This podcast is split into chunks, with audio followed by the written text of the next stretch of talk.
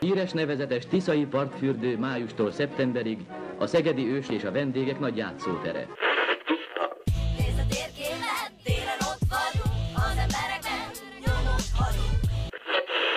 Bár Szegedet a történelem vihara gyakran megtépázta, polgárai példaértékű hozzáállása miatt mindig képes volt felállni és tovább lépni.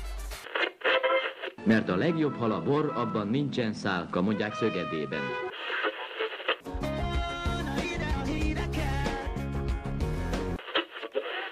Szegeden nincs már boszorkány.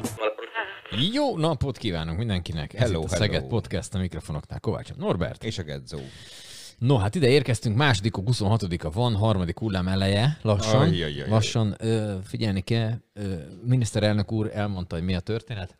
Kérem szépen. Ö, most a következő két hét olyan lesz, olyan még sose volt a világban, úgyhogy mindenki készüljön föl. Mindenki azt hitte, hogy hogy ö, itt már közvetlenül március elején. Ez az jó idő, 18-20 fok van, megdőlt egyébként a meleg rekord a mai napon, nem tudom, hallottad-e. Kiskunfélegyházán, vagy hol ö, kicsit meg, már annyira jó idő van, hogy le a kalappa. Hát hiába a globális felmelegedésnek van egy ilyen része, és tényleg felmelegszik. Ez, ez, ez Na jó, szóval a viccet félretéve, az van, hogy, hogy én most mentem itt egy kanyart, biciklivel délután a városba, új Szegeden erre arra kav- kav- kavilláztam, mert már lövettem a biciklit. Nagyon ritka az, hogy én már februárban biciklizek, én megvárom március 1-et, szigorúan. Jó, De hát ez már indokolt volt ez a 18, tényleg 18-20 fokban már az indokolt egy biciklizést Hétfőn március eső van, úgyhogy Így van, ez már most majdnem, hogy mindegy is. Szóval az történt, hogy, hogy rengeteg ember a ligetbe, pff, iszonyat. Olyan, mint hogyha ilyen, ilyen május esélye van. Nem mondod. Csak hihetetlen. Fel is lépett Ö, valami zenekar? Ö, igen. A, a, Nem a, tudom, dupla kávé. mindig elfelejtem a... A Daft Punk. Nem, hanem hát a, ők majd eszembe jut a neve. Na mindegy. Szóval, hogy, hogy a liget tele volt, a Móra Ferenc Múzeum előtti tér tele, rakpart tele, ugye most még nincs itt a, a rakpart, hány csak hétfőn. Egy órával ezelőtt kérlek szépen. Ja, uh-huh. Tele, Hát tele mi- emberekkel, mondom a rakparton fullon, ugye most le van még zárva. Hiszem, már valamennyire visszament, úgyhogy már most ott nem. Azt hiszem, hogy hétfőn reggel már kinyitják a rakpartot a forgalomnak is. Bődületes mennyiségű ember, ö, AstroZenekar, azt jutott eszembe, az lépett föl. Mi? mi? AstroZenekar. Astra? Igen, az az Az AstroZenekar. Astra zenekar? Opera. Mert van, egy, mert van egy ilyen oltást, tudjuk, hogy Astra. Igen, zene, AstraZeneca. zeneka. Igen. Zeneka. Zeneka. Na mindegy, szóval, hogy rengeteg ember volt kint, és nehéz már így egyébként tényleg bent lenni november óta, hogy kint meg tök jó idő van, de még ugye tudjuk azt, hogy most nekünk az még mi. A, maszkot kell Hát hordani sőt, Szegeden. nem, hogy igen, nem csak ezt, hogy ezt tudjuk, Szóval- hanem, hogy, hanem, hogy, hanem megmondta Orbán Viktor, hogy csupa rossz híre van, ezzel kezdte a videóját ö, tegnap a Facebookon, mert hogy találkozott, ö, azt mondta, hogy nagyon különleges tudás birtokában lévő emberek. Én már azt hittem, hogy valami sámánokkal, vagy én nem tudom ki. Gandalf-val Vagy találkozott ne, le. ott ez, a jó Gandalf, meg a nem tudom, izé ott ül esetleg Dumbledore professzor, vagy ne, nem tudom, hogy kicsoda, de nem, hát ő virol, nem virológusokkal, hanem ö, járvány matematikusokkal, ugye így mondta. Hát Rös Gergely, ő, őt azért itt Szegeden szerintem sokan ismerik a nevét. Ö, ve, vele, vele és, ö, és kollégáival találkozott, ugye videó tanúsága szerint, és hát ennek kapcsán nem túl sok jó híre volt ö, Orbán Viktornak. Azt mondta, hogy a következő két hét, az a legkritikusabb két hét lesz az egész eddigi járvány ö, alatt. Mert hogy ezek a járvány matematikusok ugye azzal foglalkoznak, hogy ö, ilyen modelleket állítanak fel, hogy hogyan alakul a járvány, mindenféle tendenciákat minden néznek, és akkor nagyjából előre tudnak jósolni valamennyi időt. Tehát tényleg olyan, mint a Gandalf, ö, csak egy kicsit tudományosabb. Nostradamus Igen. inkább. Na, azaz, Nostradamus. Csak ők nem 500 évre előre, hanem pár hétre előre, és egy kicsit tudományosabb alapon csinálják ezt. Most ennek kapcsán volt egy olyan elképzelésünk, hogy Rös Gergelyjel beszélgetünk ebbe az adásba, de őt ma bokros teendői miatt nem tudjuk itt vendégül látni. Ellenben az a helyzet, hogy annyira sok minden van már most megint koronavírus járványügyileg, hogy ö, nem tudjuk azt nem megtenni, hogy, hogy, hogy beszélgessünk szakértőkkel újra, mert hogy most már nemzeti konzultáció van, már mindenki a nyitást várja, közben most már elkezdődött a lakossági oltás is ugye egy ideje. Jönnek a mindenféle Közben, vakcinák. közben rengetegféle fajta vakcina van, nem Hát tudjuk, több- hogy most hát akkor melyik Gulyás a jó, Gergely melyik tegnap a nem azzal, jó. Gulyás Gergely tegnap azzal büszkélkedett a kormányinfo, hogy Magyarországon van a legtöbb ö, féle vakcina, amiből lehet választani, ugye Pfizer, Moderna, AstraZeneca, AstraZeneca. A, igen, a, a, igen, akkor itt van a, Mondom itt én. van a, itt van a Sputnik 5, A kínainak mi a neve? a kínainak Sinopharm, úgyhogy ilyenek, i, ilyenek, ilyenek vannak, akkor már közben a Johnson Johnson is beadott egy, egy ilyen oltási... Igen, hát ez nem csípja a szemedet. Az nem, igen, meg ezt a hajadat is megmoshatod vele, de hogy, de hogy egyébként a Johnson Johnson az általában az egyoltásos történet lesz. Közben jön majd az oltási igazolvány, amit már elkezdenek kiadni az embereknek, de még a kormány is elárult, hogy valójában ők sem tudják még, hogy mire lesz jó. Valamire majd jó lesz, már kitalálják, de még nem tudják, hogy mire. De hogy azt adják már mindenkinek, aki be van oltva, vagy aki igazoltan átesett a fertőzésen, azért ennek kapcsán én például elgondolkodtam egy csomó mindenen, mert van egy ilyen szokásom, hogy elgondolkodok csomó mindenen, és hogy így, és hogy így arra jutottunk, hogy, hogy nem, te, nem tehetünk mást, mint hogy megkérdezzük szakértőket, ö, megkérdezzük szakértőket erről, mert most, egy, most már egy csomó dolog van, hogy tényleg jó-e a kínai vakcina, bármelyiket beadhatjuk-e magunknak, mi van, ha ezt adjuk, mi van, ha azt adjuk, lesz-e értelme az oltás igazolványnak, meddig kell még sinlődnünk a falak között, úgyhogy, úgyhogy az, erre, erre az adásra... Nekem, nekem, nekem van majd egy ilyen kérdésem is, hogy például ugye ö, hallottuk már azt a, a történetet, hogy például Lengyelország nem fogadja el a kínai vakcinát. És akkor akit Magyarországon nyilván, ezzel oltanak, nyilván ez akkor- most igen. ki, nagyon szűk réteget érint, aki esetleg mondjuk Lengyelországban, de nekem például tavaly, Te figyelj, Orbán Viktor rendszeresen jár Lengyelországba, tudod, mert nagy barátok nekem, vagyunk. Tehát, nem, hogy- ez, lengyel és őt például Kínával.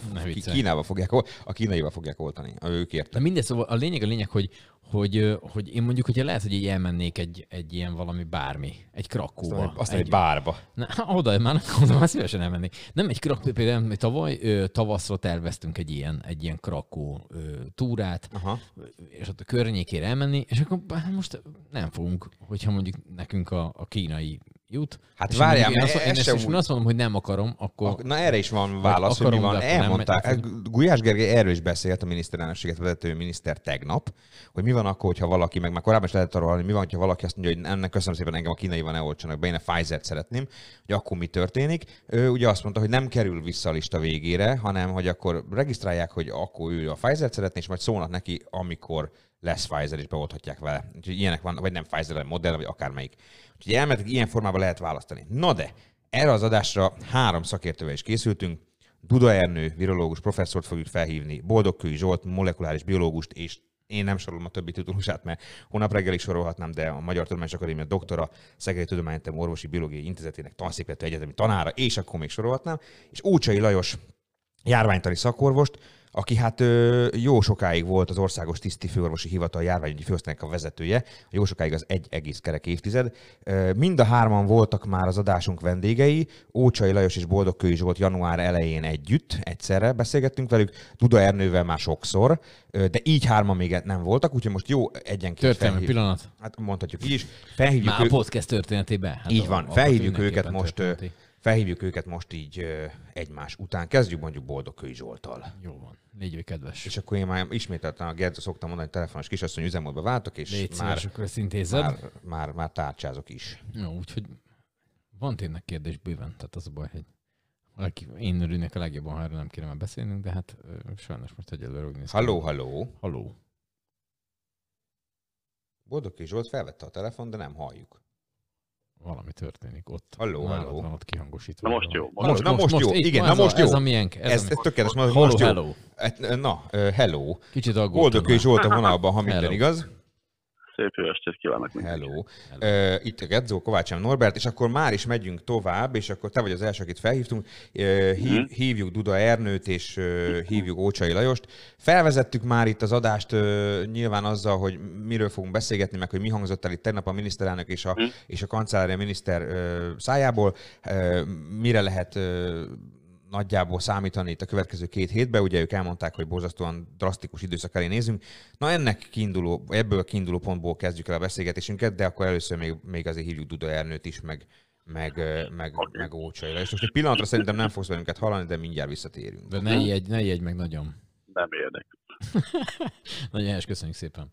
Jó, mert Norbinak, Norbinak van egy ilyen tulajdonság. Duda Ernőt hívom most Na, éppen. oké. Okay.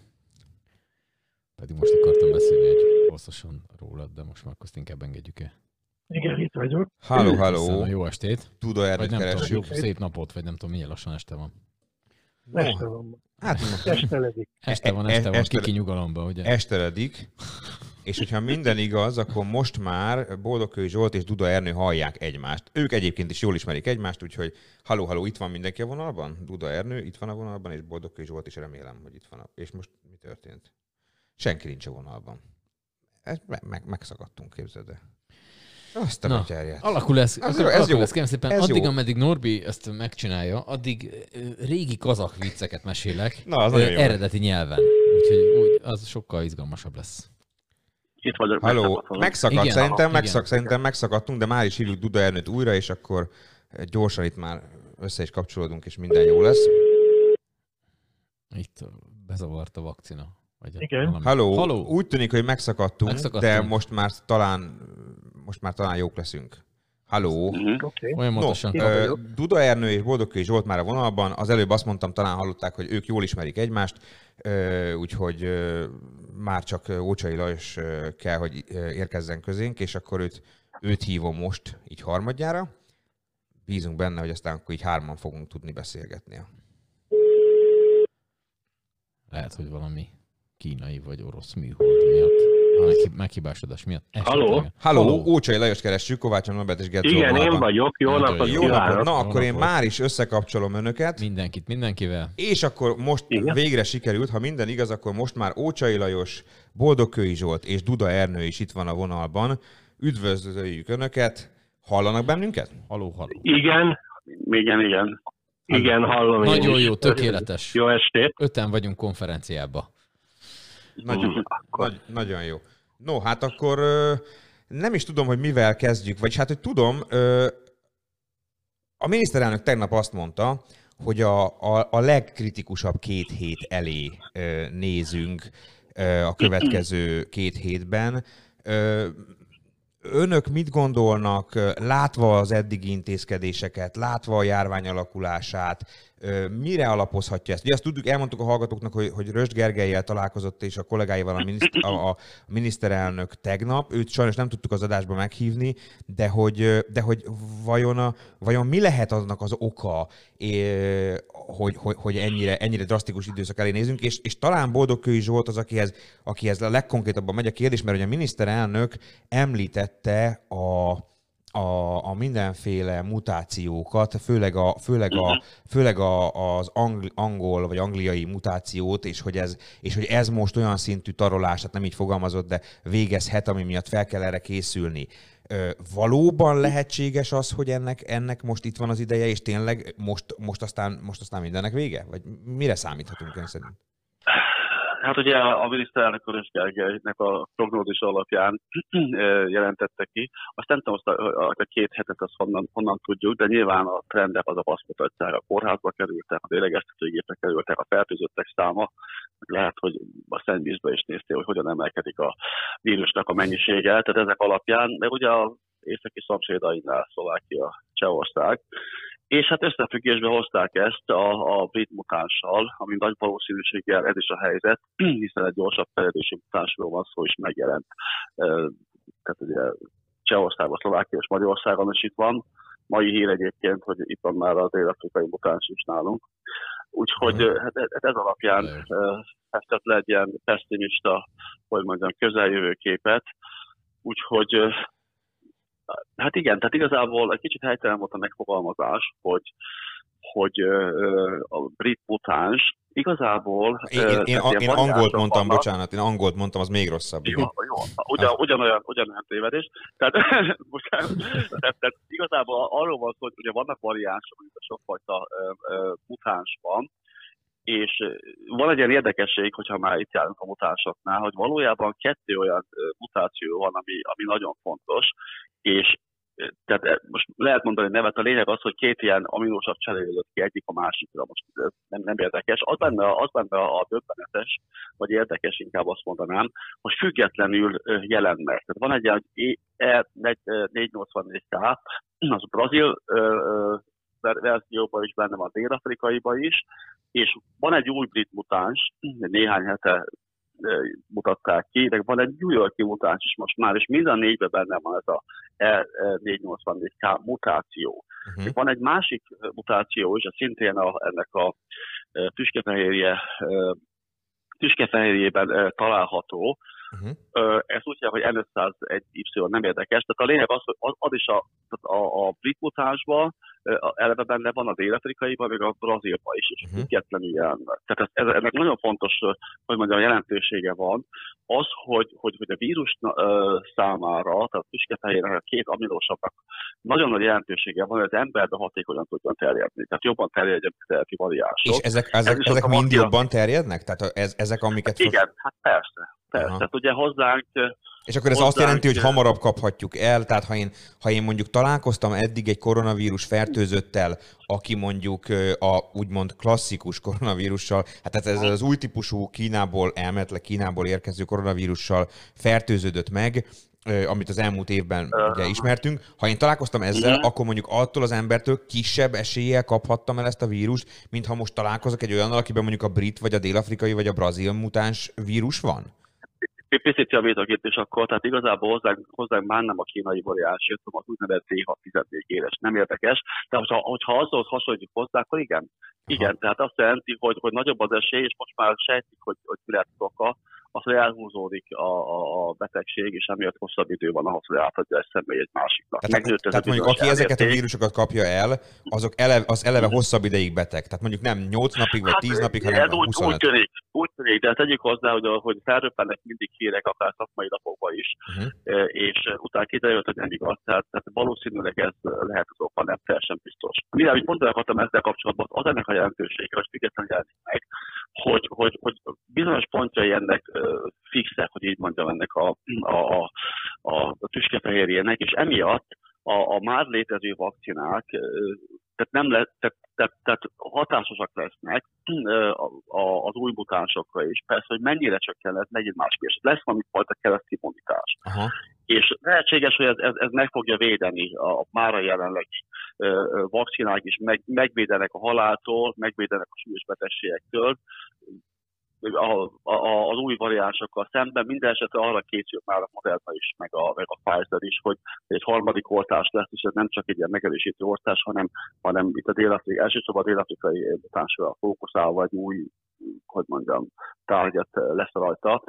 Úgyhogy ez egy ilyen érdekes Aha. küzdelem lesz. Na most, ö, na most mi, minden, mindannyiukhoz szól a kérdés, ö, Duda Ernőhöz és Ócsai Lajoshoz is, hogy, hogy ö, itt van ez a többféle vakcina. Tegnap ö, Gulyás Gergely elbüszkélkedett azzal, hogy Magyarországon van talán a legtöbb választható, vagy a legtöbb féle vakcina, mert a választható az egy jó kérdés, hogy mennyire választható, de hogy a legtöbb féle vakcina Magyarországon van már jelen, Ö, azt ki lehet jelenteni ö, egyértelműen, hogy ezek közül mindegyik biztosan véd az eddig ismert összes Magyarországon megjelent, vagy egyáltalán a világban megjelent mutáns ellen?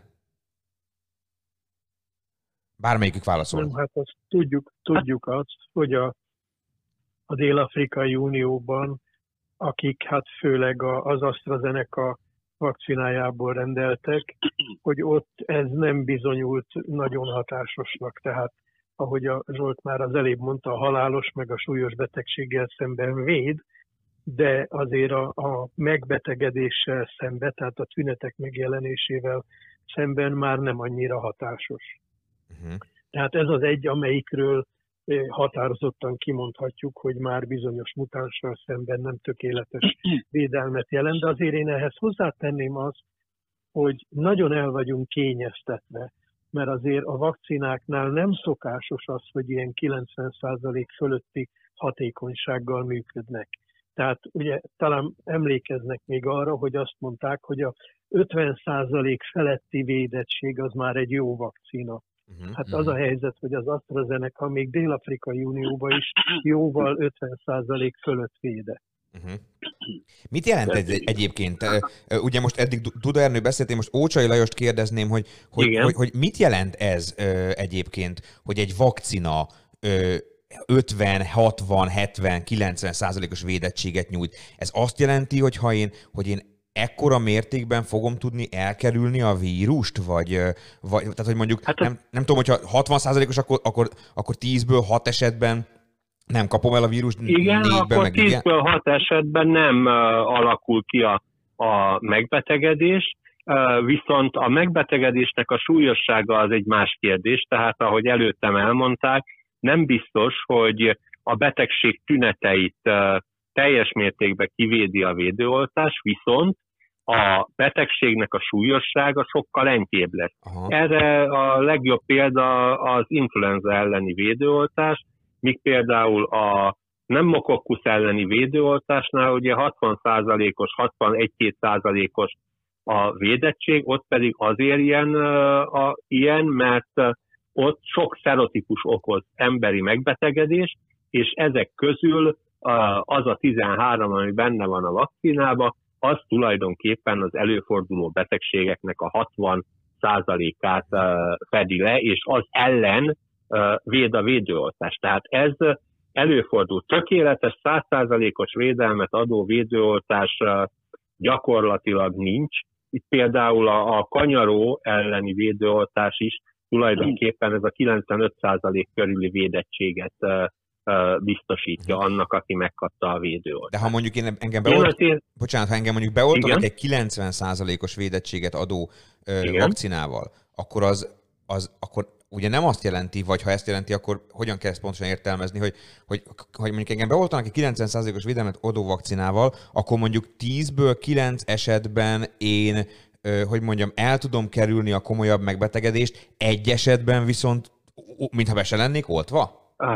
Nem valószínű, a komolyabbat az egy esetben is el tudja uh, kerülni, viszont uh, hát uh, tíz vakcinát egy embernek nem adnak, jobb a, jobb a helyzet akkor, hogyha tíz embert állítunk egymás mellé, és abból kiderül, hogy kilenc abszolút nem betegszik meg, egynek ugyan lesznek tünetei, de nem lesznek súlyosak a tünetei, tehát így a betegség önálló kialakul, és így összejön a 90 százalék, tehát 10-ből tízből egy ember megbetegszik. Értem. Na most ennek azért a jelentősége más, mert hogyha nagyfokú az átoltottság, akkor ezeket az egy-egy uh, embert a nyári immunitás megvédi, tehát ő se, ő neki viszont a fertőződés lehetősége uh, lesz kizárva. Tehát uh, itt uh, minden védőoltásnál az egyik gordiuszi csomó az, hogy hány ember van beoltva. Tehát uh, mert amennyiben a,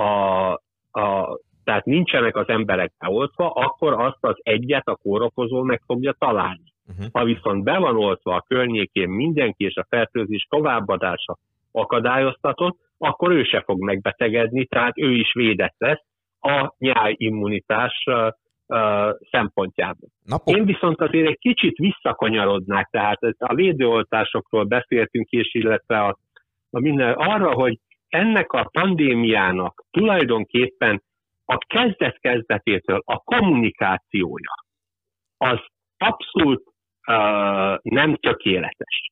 Eleve ugye a kommunikációnak szakmainak kellene lenni, közérthetőnek, őszintének és következetesnek. Na most ebből az kezdet-kezdetétől nem sokat lát.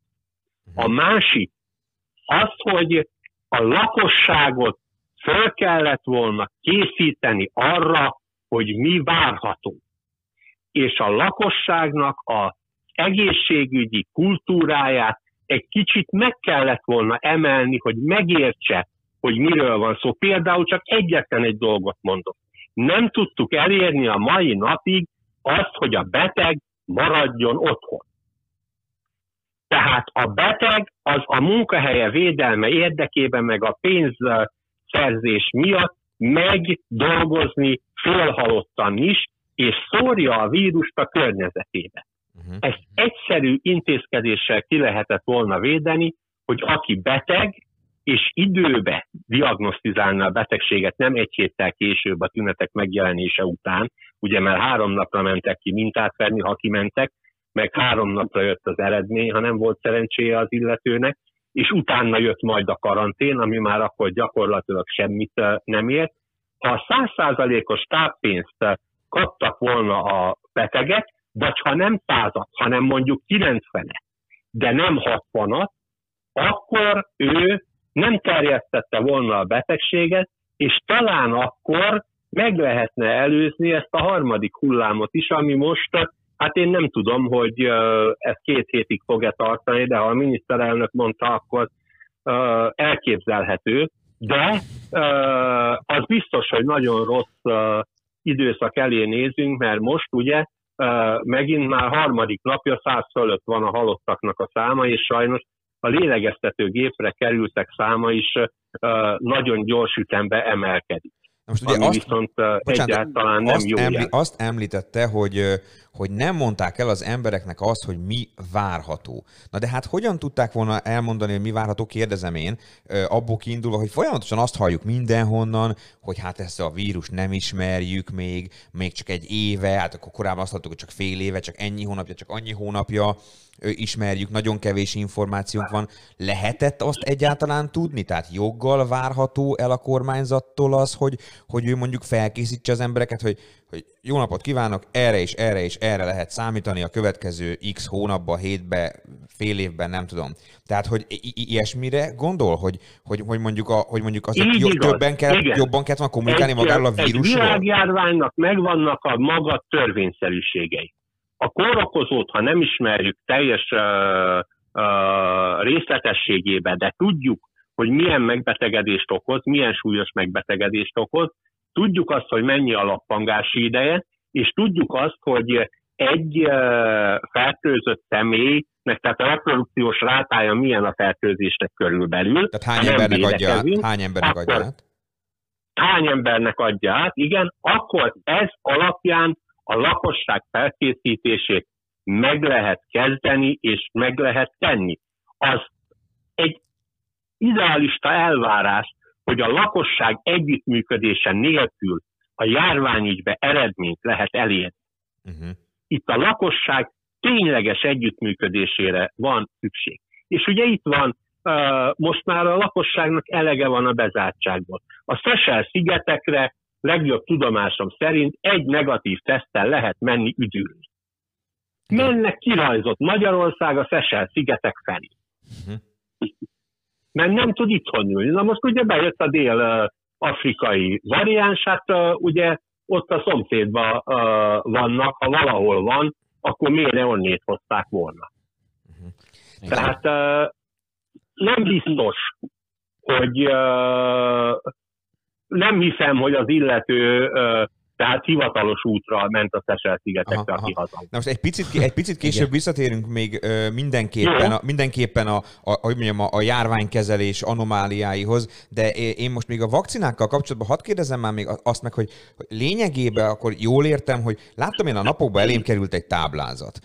Abba az volt, hogy a Pfizer nem tudom, 95%-os védelmet nyújt, a Moderna 92-t, az AstraZeneca csak 67-et, ami borzasztóan kevésnek tűnik ahhoz képest, hogy a másik 95-öt, a kínai 79-et, de hogy akkor ezek a számok, elmondták az előbb, hogy nagyjából mit jelentenek, de akkor ez azt is jelenti, akkor, hogyha bármelyikkel is oltanak be a 60 vagy 67 százalékos védettséget nyújtóval, a 79-essel, a 95-össel, valamennyire mindenképpen védett leszek. Tehát az nincs az, hogy előállhat olyan helyzet, hogy mintha be se oltottak volna. Tehát mindenképpen védett leszek va- va- valamennyire, csak mondjuk ö, nagyobb eséllyel kerülök bele a mondjuk a 67 százalékos vakcinánál azok közé, akiknél kialakul a betegség, míg mondjuk a 90 százaléknál meg kisebb esélye. Jól értem én ezt? Nem, a helyzet az, hogy ezek a számok, ezek lényegében marketing számok, ezeket nem kell komolyan venni. Eh, Mondok Így egy igaz. példát. A kínai, nem ami nálunk használatos, hanem a Sinovac vakcinát két különféle országba tesztelték, a törökök azt találták, hogy 91 százalékos biztonsággal használható, a brazilok pedig azt mondták, hogy 50,38 század. Elég döbbenetes a különbség. Hát óriási. A helyzet az, hogy a, a törökök egy átlagos populáción vizsgálták azt, átlag emberek, akik átlagosan vannak kitéve a vírusfertőzésnek, és akik beszámoltak arról, hogy ők mennyire érzik magukat betegnek. És az emberek, a beoltottak 91%-ánál nem jelentek meg súlyos tünetek. Tehát ez volt a 91%-os Uh-huh. eredmény. Brazíliában az egészségügyi dolgozókat oltották, akik ki vannak téve a fertőzésnek, hiszen ők kezelik a covidos betegeket is, és miután egészségügyiek, ők meg tudják állapítani magukról azt, hogy ő nekik most vannak-e tüneteik, és annak lehet-e köze a, a vírusfertőzéshez. Tehát ez azt jelenti, hogy mind a két szám igaz, ugyanaz a vakcina, az 91 és 50 százalékos védettséget biztosít, csak az egyik esetben a betegséggel szemben, a másik esetben pedig bármi nemű tünettel szemben egy vírusnak különösen kitett populáció esetén. Uh-huh. Tehát ez nem jelenti azt, hogy egy 67%-osnak minősített vakcina az rosszabbul védene, mint a 94,5%-os vakcina. Ezek a számok a klinikai kipróbálások során talált fertőzésekből lettek kiszámolva, tehát nem, nem úgy, hogy, hogy most 9 embert megvéd, akkor az 90 os hanem azt nézték, hogy a, az a 30 ezer ember, aki be volt oltva, meg a 30 ezer ember, aki kontroll volt, hogy ezek között mekkora különbségek voltak. Hallgatók, hallgatóknak, mondom, bocsánat, hallgatóknak mondom, bocsánat, hogy ugye nem látják, csak hogy most jelenleg Duda Ernő beszél, de majd ugyanerről kíváncsi lennék Boldogkői Zsolt és Ócsai Lajos véleményére is. De akkor, tehát amit Ernő mond, az, azok két. Egyébként a vakcinákat a klinikai fázissal kicsit nehezebb, hogy a pontos számokkal jellemezni. Tehát egyébként egyik a hatásosságnak nevezik, amikor a klinikai fázisban van, és hatékonyságnak, amikor már kiadták ilyen populációs használatra. Tehát azért nehezebb, mert mondjuk, hogyha amikor gyógyszert tesztelünk, ugye akkor vannak betegek, és akkor ott adjuk a szert valakinek, másiknak placebot adunk, mondjuk, ha nincsen más szer, és akkor gyakorlatilag csak a betegek vonjuk meg. Az lenne a vakcina tesztelésnek a megfelelője, hogyha mi be is oltanánk a vírussal, a vírussal beoltanánk az embereket, és akkor adnánk egyiket vakcinálnánk, másikat meg nem, tehát ilyen kísérlet nem lehet kezdeni.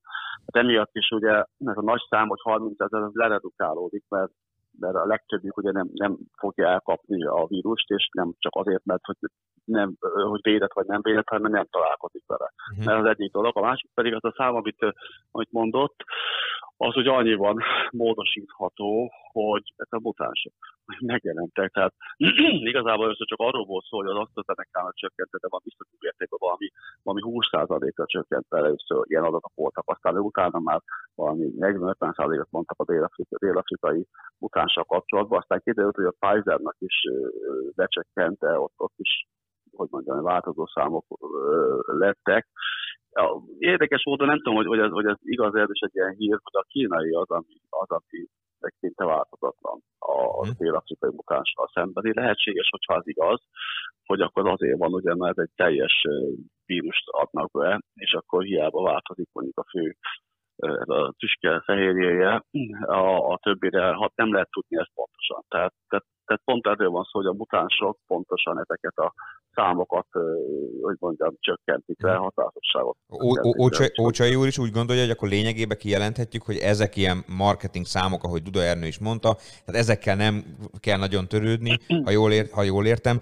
Ki lehet akkor hát akár... Ezeket azért uh, nyomon kell követni, tehát... Uh, mert úgy értem, ugye hogy átlagember vakcin... számára, tehát nekünk nem kell, akik... Ja, igen. Tehát, aha. Így értem, hogy átlagember Igen, számára... egy új vakcinánál ezek a számok mindig természetesen uh, alakulnak.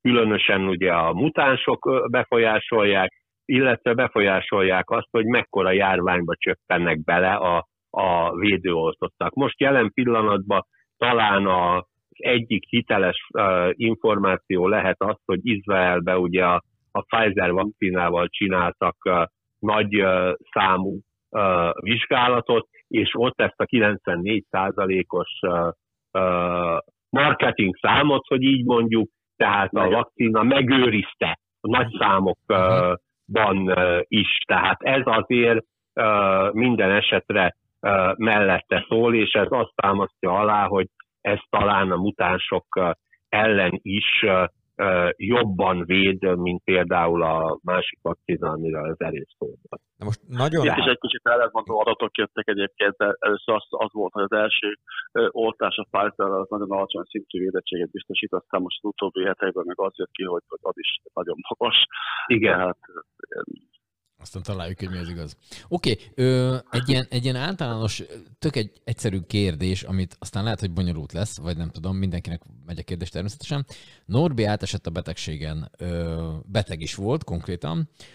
Ö, na most, te mikor volt a beteg? Ez valami október? Október közepét, október 24-től november elejéig. Oké. Okay. Eltelt ugye egy, két, három, négy hónap már lassan öt a Norbi elkaphatja mondjuk esetleg ennek a, a mondjuk ez a dél-afrikai verziót, úgy, hogy már átesett a, a betegségen, vagy a, vagy a szervezete már ezzel ellen küzdött, és akkor már egy ilyen effektív ellenanyag már van az ő szervezetében. Vagy még ugyanúgy elkaphatja ezt az újat? elkaphatja az eredeti verziót is.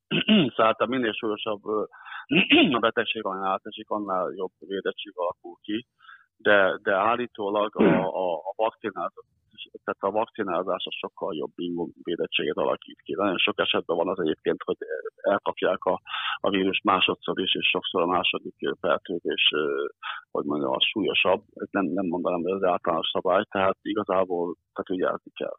Uh-huh. A, a másik botás pedig, pedig az pedig így, tehát az, az még inkább, hogy mondjam, veszélyesebb, mert nem véd annyira. Úgyhogy... Na de most, ugye, ugye most az van, hogy elmentek a Norbi kap egy, majd egy igazolást arról, hogy Na ő... pontosan erre akartam én, én is majd rátérni, de, de, de csak én még a vakcináknál kapcsolatban lett volna még egy kérdésem, de akkor, ke, akkor térjünk rá az oltási igazolásra. Szóval, hogy a Norbi kap egy ilyen oltási igazolást elméletileg arról, hogy ő átesett ezen a betegségen, és akkor már neki effektíve nem is nagyon kell ö, egy védőoltás.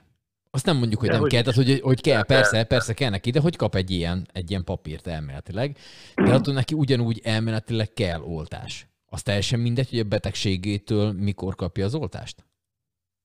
Három hát, hogyha ha erre pontos adatot akar, akkor elmegy és csináltat egy olyan vizsgálatot, amit meg lehet csinálni kvantitatívan, hogy az ő vérében keringő neutralizáló ellenanyagoknak a mennyisége milyen tehát az S-fehérje ellen termelődött ellenanyagoknak a, a mennyisége milyen, ezt nagyon pontosan meg lehet mérni, és azt is lehet tanácsolni az ilyeneknek, akik átestek a fertőzésen, hogy ennek az alapján oltassák magukat, mert hogyha az a ellenanyag titer még magas, akkor várhatnak még egy kicsit, hogyha pedig ez már lement és alacsony, akkor pedig minél előbb oltassák be magukat.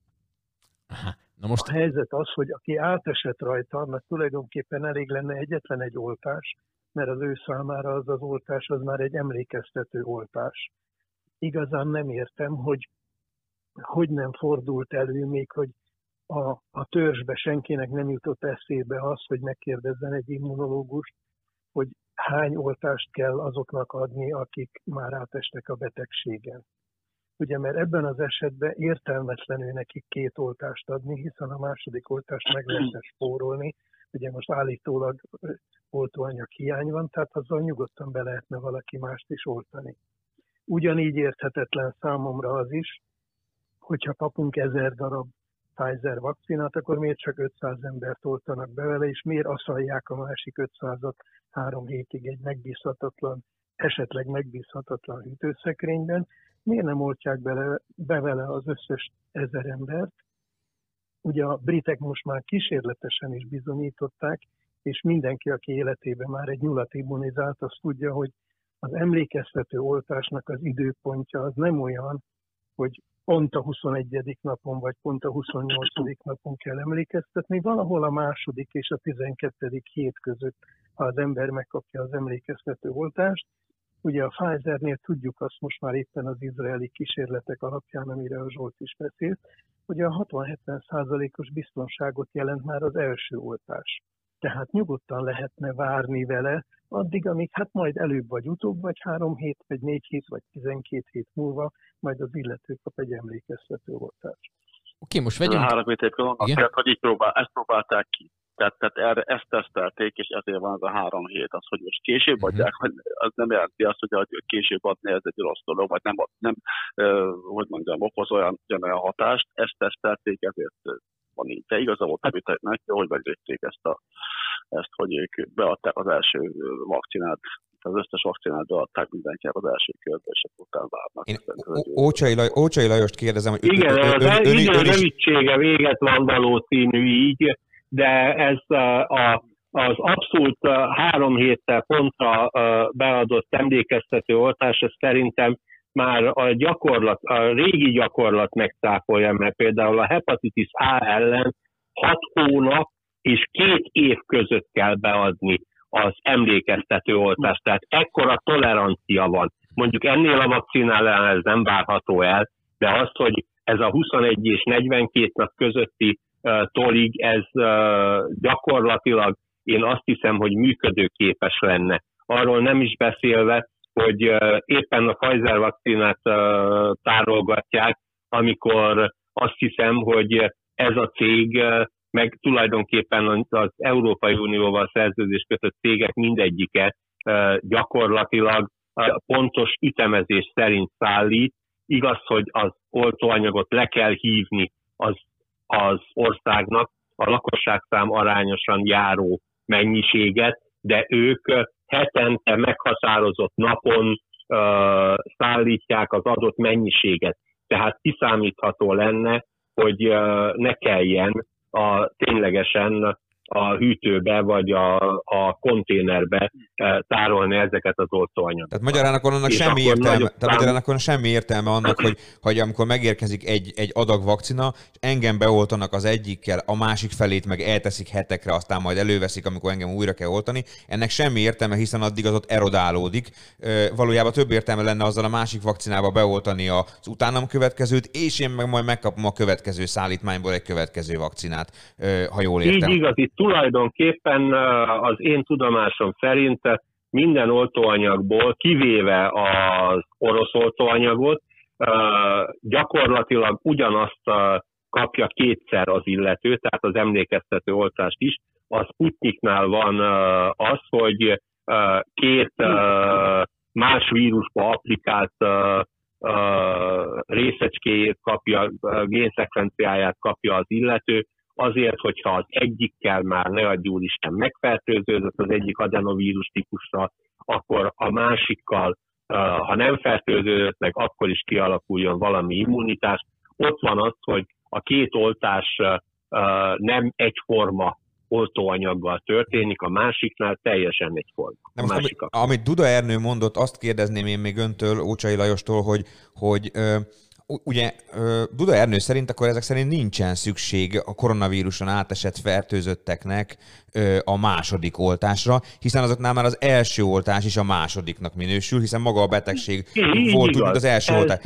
Ez akkor azt jelenti, mi, mi történhet akkor, ha valaki ennek ellenére mégis megkapja a második oltást? Tehát, hogy, hogy azon túlmenően, hogy ezek szerint pazaroljuk vele a vakcinát, ö, okozhat az illetőnek ez akár valamilyen problémát is? Ö, lehetett A ő legjobb- betegebb, vagy bármi ilyesmi? legjobb tudomásunk szerint nem.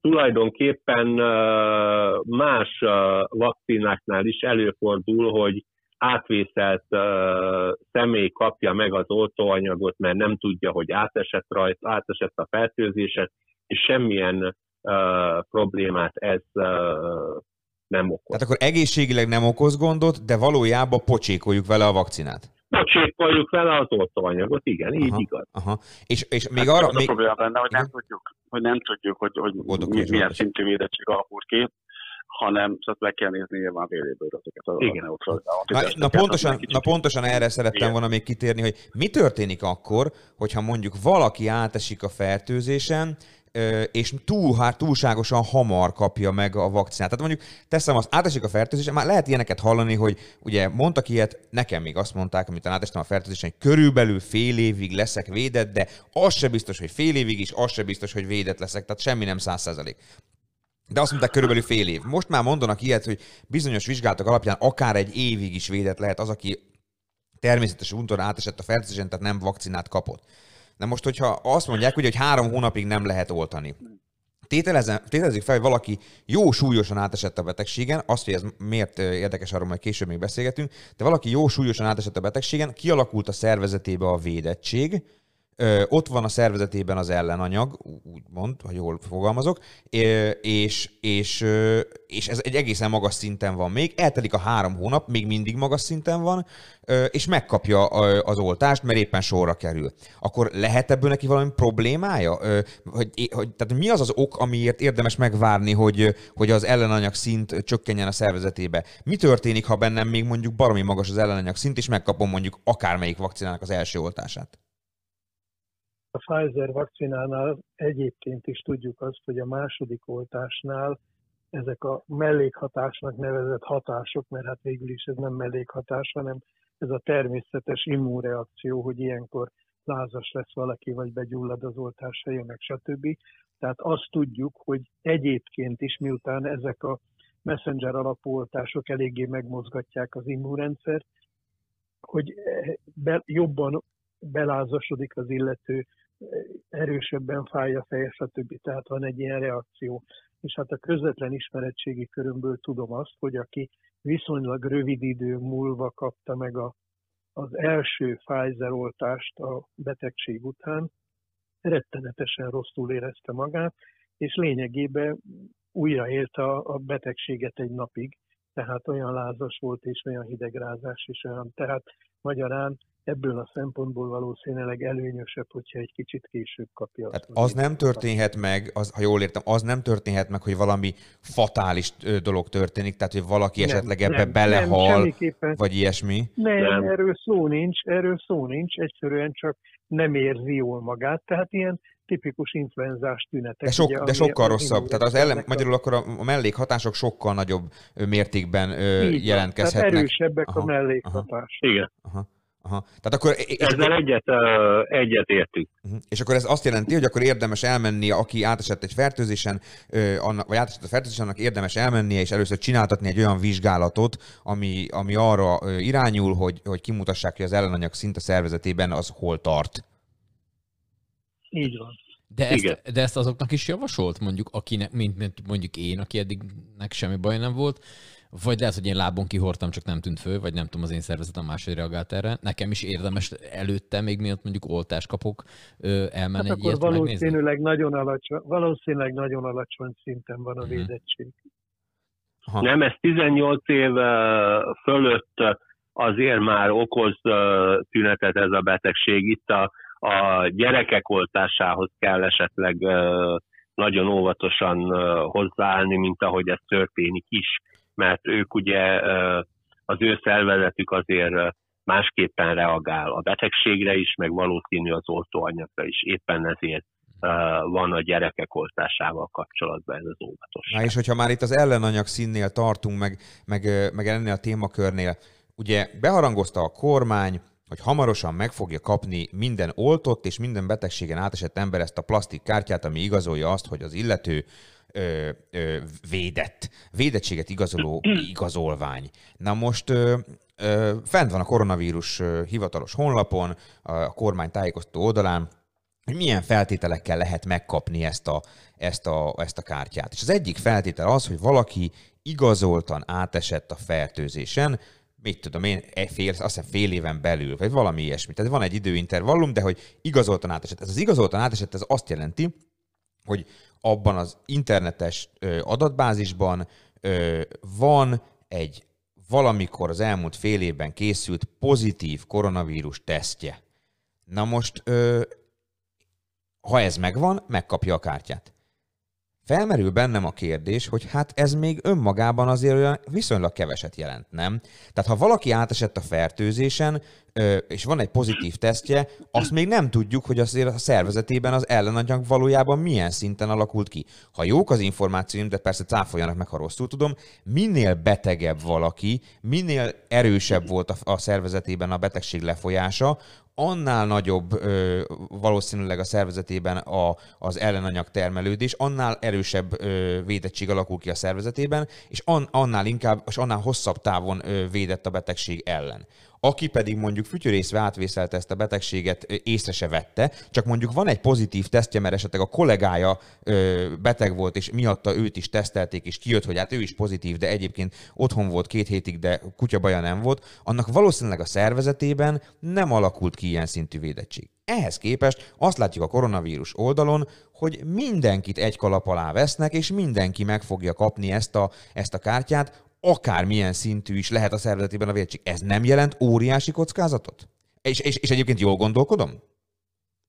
Jó, abszolút. Tehát Jó. Ez, ez tényleg van. Tehát aki kimutatják PCR-re, hogy pozitív, és nincsenek tünetei, az gyakorlatilag azt lehet mondani, hogy nem védett. Tehát én, én egyetlen az oltáshoz kötném. Ha lenne elég oltóanyag egyébként... Bocsánat, azt mondta, hogy nem védett, igaz? Tehát akinek kimutatják PCR-re, hogy Tehát pozitív... akkor, nem, akkor nem, nem, nem védett, egyértelműen nem védett, ráadásul ugye aki átesik, tehát most ugye az a mondás, hogy a vakcinák jobban, védette, jobban védenek. Védenek. Tehát hogyha, hogy, hogyha, hogyha lenne elég oltóanyag, én, én azt mondanám, hogy egy oltásigazolvány az azt igazolja, hogy megkapta az ember a kettő oltást. Már amennyire két dózisú oltásról van szó, mert van ugye a Janssennek egy dózisú is, tehát én nem nézném, a, hogy mondjam, a vérbe azokat a neutralizáló antitesteket egyszerűen mindenki kapja meg ezt a két oltást, és akkor az oltásigazolvány arról szóljon. Aha. Tehát, ma, tehát, magyar, az magyarul, hogyha ha anélkül adunk oltási igazolványt, vagy hát védettséget igazoló igazolványt embereknek, hogy nem mérjük a szervezetükben az aktuális pillanatban lévő ellenanyag szintet, akkor valójában vaktába lövöldözünk, vagy mármint, hogy vaktába adjuk ki ezeket a kártyákat.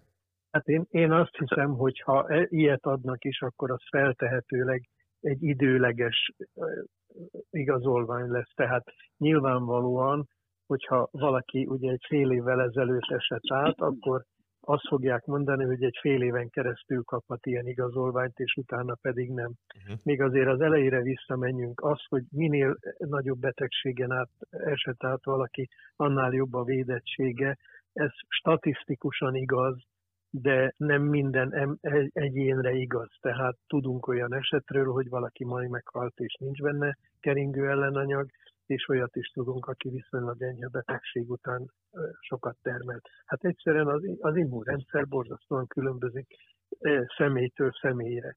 Még azért azt is hozzátenném, hogy itt egyfolytában az ellenanyagról beszélünk, holott tudjuk azt, hogy például Olaszországban van egy olyan család, akik ilyen úgynevezett agammaglobulinémiával szenvednek, tehát nem tudnak ellenanyagot termelni, és ennek a családnak két hölgy tagja is simán túlélte a betegséget, és nagyon jó védettség alakult ki benne, úgyhogy egyáltalán nincsen neki ellenanyaga, hanem egyszerűen a T-sejtes immunitás védte meg a fertőzéssel szemben.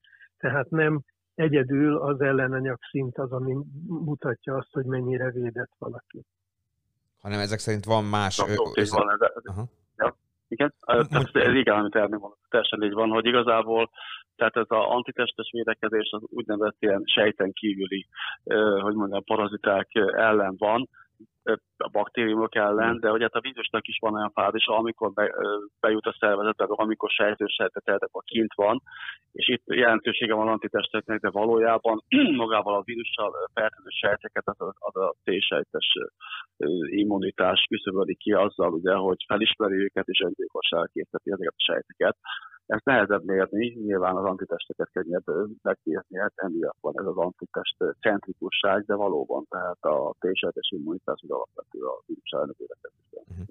Hát ez így igaz, és ezek az oltási bizonyítványoknak ugye most egy problémáját itt uh, uh, kitárgyaltunk, de ennek azért uh, van még egyéb problémája is. Milyen oltóanyagot fogadnak el az országba, ahova az illető utazik? Elfogadják-e? Meddig fogadják el? Addig, ameddig ebbe az országok között nem lesz konszenzus, addig ez olyan, hogy van egy plastikkártyám, és beteszem, mit tudom én, az áruházak plastikkártyái közé, és majd akkor lehet belőle probléma, hogyha netán utazni akarok, például ki akarok menni Ausztriába. Vagy csak a szomszédba át akarok menni, mit tudom én, rokonlátogatásra esetleg Lengyelországba. Ugye? Hát Lengyelország a példa.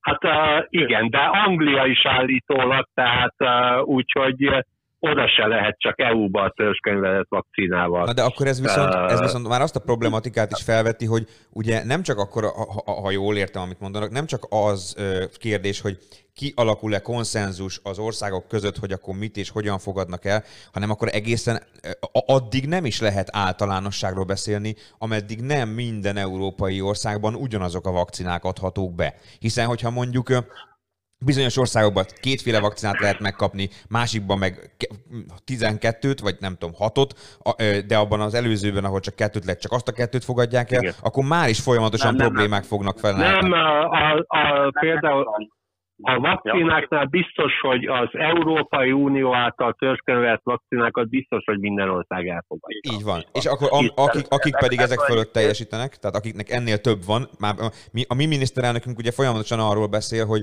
hogy amennyi vakcinát lehet, azt be kell szerezni, és a, mi a saját orvosainkra és a saját hivatalainkra támaszkodunk, tehát amiket mi Magyarországon bevizsgálunk és elfogadunk, az oké, okay, az rendben van. Ez előállhat egy olyan helyzet, hogy akkor itt mondjuk Magyarországon lesz mondjuk kettő olyan vakcina, amivel mi oltjuk az embereket, de az Unió nem fogadja el, akkor azzal ugye nem fogunk tudni elmetleg az Unióban közlekedni? Tehát, hát de ha úgy adódik, akkor Bács-Kiskun megyéből Szeged-Csanád megyébe át lehetne. Például. De a másik kérdés az, hogy például azt nem tudom megérteni, hogy amikor a Moderna a vakcina, hogy EU által törzskönyvetett, hogy abból a népesség arányosan ránk eső részt miért nem hívjuk le teljes egészébe? Hát, az ugye egy... Valami, valami félreértés volt, ezt mondta a miniszterelnök. Tehát itt, hát a miniszterelnök már mondott sok mindent. Tehát, nem a lehívással van a gond, hanem hogy nem regisztráltunk a mi részünkre, én úgy tudom, mert lehívni nem tudok még, szerintem. Aha. Kinek volt a dolga ez? Nem ott áll a raktárba, és le tudnánk hívni, hanem hogy nem, nem, a mi részünknek csak a felét foglaltuk le. Miniszterelnök száfolta, igazából nem. Nem, nem tudom, hogy önök mennyire látnak... Bocsánat, mondja csak, mondja. Nem, tehát az a probléma ezzel a oltási igazolványnál, hogy például most már az európai néppárt legfelsőbb szinten is azt akarja benyújtani az Európa Parlamentbe, hogy csak az EU által, EU hatóságai által elfogadott oltási igazolványt fogadják el, az meg egy eléggé, hogy mondjam, súlyos probléma, hiszen Horvátországban nem mehetünk nyaralni, Ausztriában nem mehetünk, aztán Egyesült Államok, hogy, hogy lépek a tengeren túli országok, stb. Tehát itt van egy probléma. Tehát nem ez a gond a kínai, meg az orosz vakcinában, mert jogilag megteheti Magyarország. A kínai az nem biotechnológiai úton előállított, az orosz az pedig, pedig ugye vészhelyzet tekintetve van jogunk erre, viszont hogyha, ha, ne, ha, ha, nem fogadják el, akár szomszédból is ezt a, az oltási igazolványt, akkor ez probléma lehet. Tehát itt kéne szerintem itt a, azok az országok, ahol, ahol, el, ahol a kínai vakcinát használják. Az orosz azt nem tudom, mert ott is ugye hiány van, tehát ott inkább csak belengedték ezt, hogy, hogy ott kéne valahogy ezt. Kilobbizni, hogy, hogy fogadják el. Mert Léte, létezhet, program, nyilván senki nem, senki nem lát be a miniszterelnök fejébe, talán jobb is, mm. de hogy, de hogy létezhet az, hogy, hogy mondjuk ő úgy gondolkodik, meg a kormány úgy gondolkodik, hogy, hogy minél több vakcinát szerzünk, minél több vakcinával van lehetőségünk oltani, az minél többféle, nyilván annál több van, már mint darabszámra, mert egyik gyártótól is kapunk ennyit, a másiktól is annyit, azzal ember életeket tudunk megmenteni. Aztán majd az, hogy hogyan utazgathatunk és hogyan közlekedhetünk, az már egy másod vagy harmadlagos kérdés. Tehát, hogy feltételezhetjük, hogy így gondolkodik mondjuk a miniszterelnök. Elképzelhető, tehát hogy az ember életek mentése talán az elsődleges, ez az utazgatási kérdés az majd egy másod-harmadlagos kérdés. Előállhat az önök szerint, hogy mondjuk idővel egész egyszerűen mondjuk a, kín, a kínait és az orosz vakcinát is elfogadják majd az európai hatóságok? Látnak önök erre bármilyen ö, lehetőséget, vagy akár problémát, ami miatt esetleg ez nem, nem valósulhat meg? Természetesen, természetesen el fogják fogadni. A helyzet az, hogy ez nyilván nem egy európai probléma. Ez egy globális dolog. Tehát miután a, a világ országainak a túlnyomó többségében a kínai vakcinát használják, tehát biztos már mindenki látta ezeket az adatokat, hogy 125 országba szállítják a kínaiak a különféle kínai, mert hát ötféle kínai vakcina van, pontosabban 18 féle kínai vakcina van, amelyik ötféle technológiával készült, tehát a kínaiak baromi nagy összegeket adnak a különféle harmadik világbeli országoknak kölcsön, hogy megvegyék a kínai vakcinát. Tehát ez azt jelenti, hogy ha én majd Zimbabvéba szeretnék utazni, akkor nyilvánvalóan a zimbabweiak el fogják fogadni a kínai vakcinával való vakcináltságot, mert hiszen ő náluk csak az fordul elő. És hát nyilvánvaló, hogyha lesz egy ilyen vakcina útlevél, vagy, vagy védettségi útlevél, akkor abban nyilvánvalóan az, a, az Európai Unión belül nyilvánvalóan egységes lesz, de feltételezem azt, hogy talán még a WHO is bele fog ebben nyúlni, és megpróbálja az egész világra egységesíteni ezt, hogy aki olyan védőoltást kapott, amelyiknek az érvényessége eddig és addig tart, addig az illető szabadon utazhat. És feltételezhetőleg az lesz, hogyha majd kiderül, hogy mit tudom én, a, a, a Pfizernek a, a védőoltása az két évig érvényes, és utána nem, akkor meg kell újítani ezt a vakcina útlevelet, és egy újabb védőoltást kell kapni ahhoz, hogy kiterjesszék. Ha pedig tíz évig tart, hát akkor nyilván amelyik védőoltásról kiderül, hogy tíz éves védettséget ad, hát akkor az illetőnek egy tíz évre szóló útlevele lesz. Na most beszél... Ebben valószínű, hogy ha a WHO nem szól bele, a, akkor itt a, a káosz csak fokozódni fog mivel uh, ugye uh, a kínaiak bejelentették, hogy ők nem is akarják az Európai Unióba törzskönyvezni. Ők ugye uh, más területet céloztak meg a vakcináikkal. Ami mondjuk lehet, hogy teljesen jogos is. Lehet, hogy ez a vakcina ténylegesen véd, na de ha a WHO bele szólna, már pedig a WHO-nak van a védőoltásokkal kapcsolatban uh, beleszólási joga, úgymond ajánlási lehetősége, hogy mit ajánl védőoltásokra, akkor ezzel lehet, hogy előre lehetne valamit lépni. Most beszélgessünk egy kicsit arról, hogy ha már itt ezek a vakcinák ennyiféleképpen formában szóba kerültek. Van itt ez a legalább ötféle vakcina most azt hiszem Magyarországon. Ugye Dudó Ernő elmondta, hogy a kínaiak jártottak vagy kilencet legalább, vagy több, tehát sokat. Abból Magyarországon a Sinopharm nevű vakcinát lehet már most megkapni. Talán hamarosan abból is lesz a legtöbb Magyarországon. Van ugye a Pfizer, van a Moderna, van az AstraZeneca, és van még ugye a Sputnik orosz vakcina is. Szerintem nagyon fontos az, hogy a hallgatók minél többen beoltsák magukat, és ezért szerintem nagyon fontos az is, hogy a, a hallgatók tisztán lássanak azzal kapcsolatosan, hogy ha felveszik a vakcinát, az oltást, melyiket, hogyan, akkor mi fog velük történni.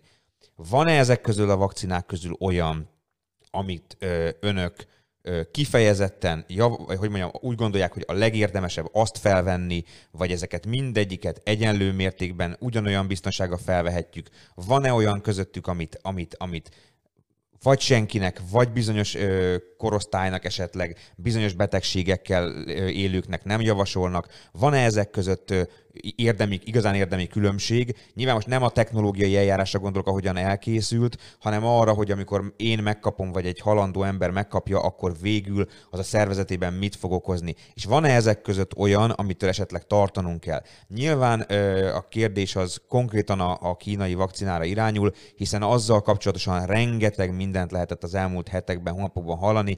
Nyilván van az egész társadalomban egy olyan hozzáállás eleve, hogy kínai, és akkor ugye hát most tudjuk, elnézést minden kínai embertől, de hát ö, társul ehhez, ehhez a jelzőhöz, hogy kínai Magyarországon egy, egyfajta, egyfajta pejoratív gondolkodás, hogy ami kínai, az biztos egy kicsit bóvli, az biztos egy kicsit gagyi, az, az, az, az biztos nem olyan jó, és ennek megfelelően azt látom én, hogy, ö, hogy az emberek fejében nagyjából úgy jelenik meg, hogy van a Pfizer, ami a csúcs szuper iszonyat modern, nagyon-nagyon jó vakcina, ami aztán, hogyha beoltanak vele, akkor soha az életbe többet semmilyen betegségem nem lesz. Körülbelül ezt, és ráadásul egyébként is egy magyar nőnek köszönhetjük, Karikó Katalinnak, és ehhez kép, aztán van a többi, az úgy ott van valahol középen, és van a kínai, ami hát meg akkor, azt csak akkor vegyük föl, hogyha tényleg nincsen nagyon más. Körülbelül így állnak hozzá az emberek. Ez a hozzáállás, ez mennyire életszerű? Önök mit gondolnak ezekről a vakcinákról, és kifejezetten a kínairól? Hát igazából van egy óriási különbség a kínai meg a többi között, az, hogy a kínai az itt van, a többiekben is ígéret van. Tehát nem tudni, hogy hány hét vagy hány hónap múlva lesz olyan mennyiségben, hogy a, hogy, hogy az, azzal tömegesen oltani lehessen. Én azt gondolom, hogy a Kínával kapcsolatban, tehát a hatásosságával és a, a mellékhatás okozásával szemben a kapcsolatban nincs semmifajta ilyen probléma. Rengeteg ember beoltottak előjött volna. Az Európai Unió nem adták be, hogy, ahogy, ahogy erről szó volt, tehát lehet, hogy itt ezt nem fogják majd, majd regisztrálni. Az orosz azt beadták, ott, ott úgy tudom a probléma az, hogy, hogy valami kiegészítést kérnek, mert a harmadik fázissal még valami gondolt, hogy nem tudom, azt szerintem regisztrálni fogják.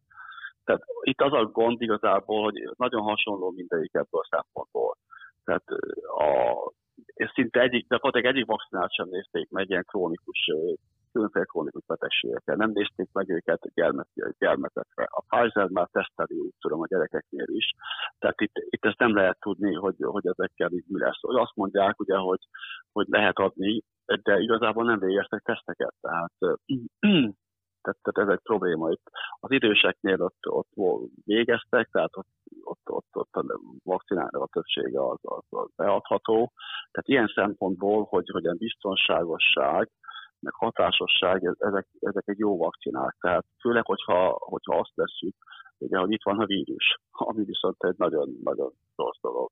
Tehát sokkal jobb vakcináltat tenni bármilyen vakcináltal, mint az, hogy kitelik magunkat annak, hogy megfertőzzük. Most, most itt egy a nagy ha, probléma. Bocsánat, a, hallgató, bocsánat, bocsánat, a hallgatóknak mondom, hogy Boldogkői Zsolt beszél, csak hogy tudják. Igen. Én hadd kérdezzek már közben, hogy, hogy egy, egy nagyon konkrét kérdés.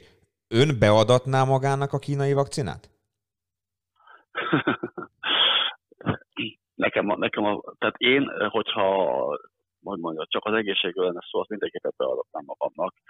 Viszont tehát hogyha mondjuk Amerikába akarnék, akarok utazni, és egy egyetemen egy ilyen vendégprofesszor lennék, nem tudom, hogy, hogy elfogadják ezt. Aha. Nekem ez egy... Tehát egészség, egészségi szempontból nem lát ö, problémát abból? Egészségi szempontból én nem, nem látok se rövid távú, se hosszú távú problémát ezzel egyedül ez a administratív Aha. dolog. Hogy, hogy elfogadják-e a világ más pontjain. Elfogadják a világ más Akkor most Duda Ernőt és Ócsai Lajost is hadd kérdezzem meg erről, hogy önök beadatnák maguknak a kínai vakcinát, és mit gondolnak a kínai vakcináról? Hát én már annyiszor, annyiszor, annyiszor beszéltem a kínai vakcináról, én nem szeretnék ennél többet. Előre bocsájtanám azt, hogy jelenleg Kínában az egészségtudományok területén Kína olyan hihetetlenül fejlett, hogy a kínaiak és az, vagy az amerikaiak között egy olyan verseny van az élettudományok területén, mint amilyen volt a Sputnik korban az oroszok és az amerikaiak között. Tehát elképesztően fantasztikus dolgokat művelnek a kínaiak és amikor mi most a kínai vakcináról beszélünk, akkor azért én szeretném elmondani, hogy a kínaiak gyártanak egy ugyanolyan jó vakcinát, mint amilyen a Sputnik, vagy az AstraZeneca, vagy a Janssen. Tehát pontosan ugyanaz a eh, adeno 26 alapú eh, vektorral eh, készített vakcina, csinálnak a vakcinát, tehát magyarán a korszerű vakcinákból is rengeteget gyártanak a kínaiak, de még egyszer hangsúlyozom, a harmadik világ számára egy tömegtermelést kell csinálni, ami viszonylag olcsó, viszonylag nagy mennyiségbe is gyorsan lehet termelni. De akkor ez a Sinopharm, hát a, ez nem a modernek közé tartozik, hanem ez a Sinopharm vakcina a tömegtermelésre gyártott. A Sinopharm és a Sinovac, ez mindegyik a harmadik világ számára készül. Uh-huh. Na most, amit én, amit én szeretnék még a, a vakcinákkal kapcsolatban elmondani, az, az egyik nagyon lényeges dolog, mert hát azért az idősebb emberek között e, nagy mennyiségben, vagy hát e, számosan fordulnak elő, de a középkorúak között is olyanok, akik például daganatos betegségbe szenvedtek, vagy szenvednek. Na most ezeket a, a messenger alapú vakcinákat eredetileg daganatos betegeknek a kezelésére tervezték. Tehát ez a daganatos sejteknek a pusztítására is alkalmas. Tehát ez azt jelenti, hogy közel tíz évnyi klinikai tapasztalat van arra, hogy ezt a vakcinát, az ilyen típusú vakcinákat lehet használni daganatos betegek esetében. Tehát ez azt jelenti, hogy akik korábban daganatos betegségen átestek, vagy éppen most daganatos betegségbe szenvednek, azok is védhetők ezekkel a messenger alapú vakcinákkal természetesen meg kell beszélni a kezelő orvossal, mert hát nyilvánvaló, hogy nem éppen egy kemoterápia közepén kell eh, valakit vakcinálni. Uh-huh. De ez azt jelenti, hogy potenciálisan egy nagyon nagy, eh, eh, hogy mondjam, populáció az, aki ezekkel a vakcinákkal megvédhető, és tudjuk azt, hogy például az adenovírusos vakcinákkal nem, mert hiszen a konkrétan a, a Sputniknak a felhasználási utasításában ott van, hogy daganatos betegségek esetén nem szabad adni. Uh-huh. Tehát ez azt jelenti, hogy ezeknél a betegeknél gyakorlatilag csak a, a Moderna és a, a, a Pfizer oltás jön jelenleg számításba, és hát feltehetőleg rövidesen mondjuk, hogy a április táján majd a, a kürvakféle vakcina még társul ezekhez. Uh-huh. Most ön korá- korábban az, ö, említette azt, hogy a, hogy a kínai vakcina az akár mondjuk ilyen autoimmun betegségeket is okozhat, ö, előállhat ilyen ö, probléma. Nyilván gondolom ezt úgy kell érteni, hogy, ö, hogy immunrendszer függő dolog ez. Kell-e ilyesmit? Ez, feltét, ez feltételes módban, uh-huh. tehát elméletileg nem lehet kizárni, mert hiszen a vírusnak olyan fehérjét is tartalmazza, amelyet a többi vakcina nem tartalmaz. Uh-huh. És tudjuk azt, hogy például akik a, a COVID fertőzés következtében elhunytak, számos olyan emberről tudunk, akinek a, amikor a meghaltakat vizsgálják, azt találják, hogy rendkívül magas ellenanyag szinteket, tehát egy rendkívül intenzív immunválasz indult be ezekbe az emberekben a vírusnak olyan fehérjéje ellen, amelyik a világon semmiféle védelmet nem jelent. Tehát magyarán a vírus félre vezette az immunrendszert, és egy olyan targetet talált magának az immunrendszer, olyasmit támad, amit nem érdemes támadni, tehát ez olyan, mint a, a bika viadalnál a vörös rongy, a szerencsétlen bika próbálja döfködni a rongyot, de hát azzal nem ér el semmit. Uh-huh. Az immunrendszer nekiáll egy olyan targetet találni, amit, amit nem érdemes támadni.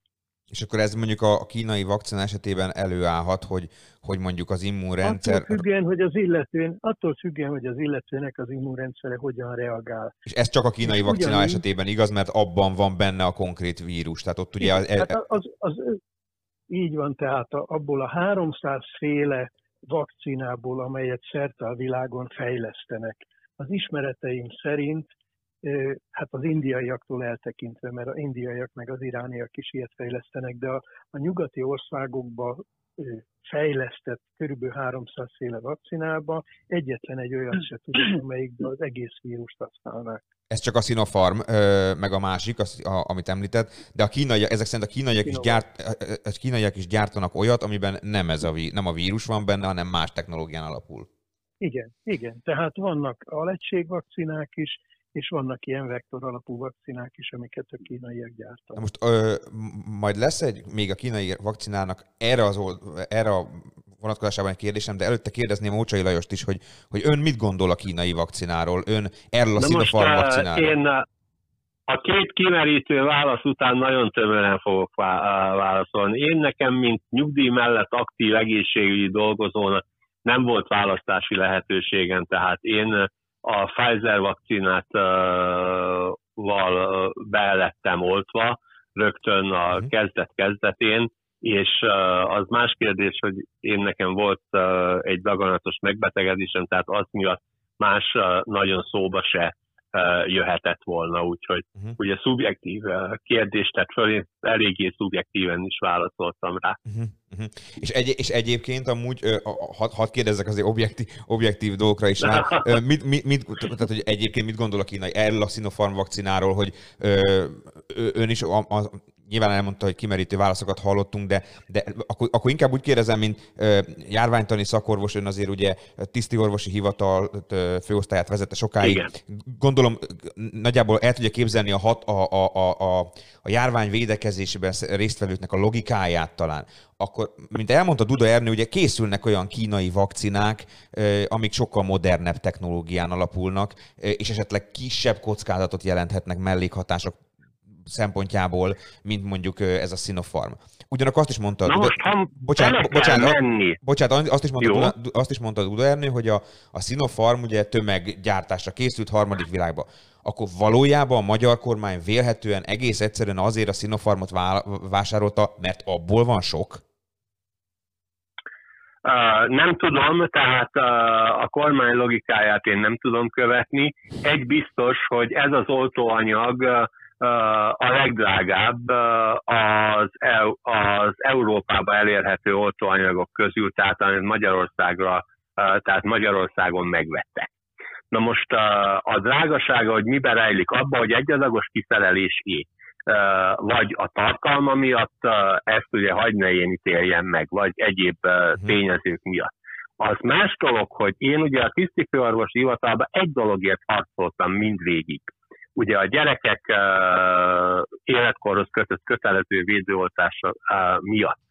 Abba, hogy a saját kategóriájába, ha az állam vásárol oltóanyagot, és ezzel az állampolgárokat, tehát oltja be, a gyerekeket oltja be, akkor ennek saját kategóriájába a legjobbnak kell lenni, és patikai forgalomba se legyen elérhető ennél jobb vakcina, mert akkor az esélyegyenlőség megbillen. Én ezért harcoltam, és uh, harcoltam uh, uh, tulajdonképpen minden kormányjal, ami a, a tíz év alatt, ami 2005 és 2015 között, uh, akivel uh, együtt dolgoztam, és ezt uh, sikerült megvédeni. Az oltóanyaghoz bizalmat ki kell építeni. Az oltó, és én attól félek nagyon, hogy ezek közül a, a tehát a, a mostani vakcinációval kapcsolatos tallabille és a, a gatyázás másképp nem tudom mondani, meg félre, félinformáció miatt, nehogy ez visszaüssön az életkorhoz kötött kötelező védőoltási rendbe alkalmazott oltásoknál és az oltási hajlandósága.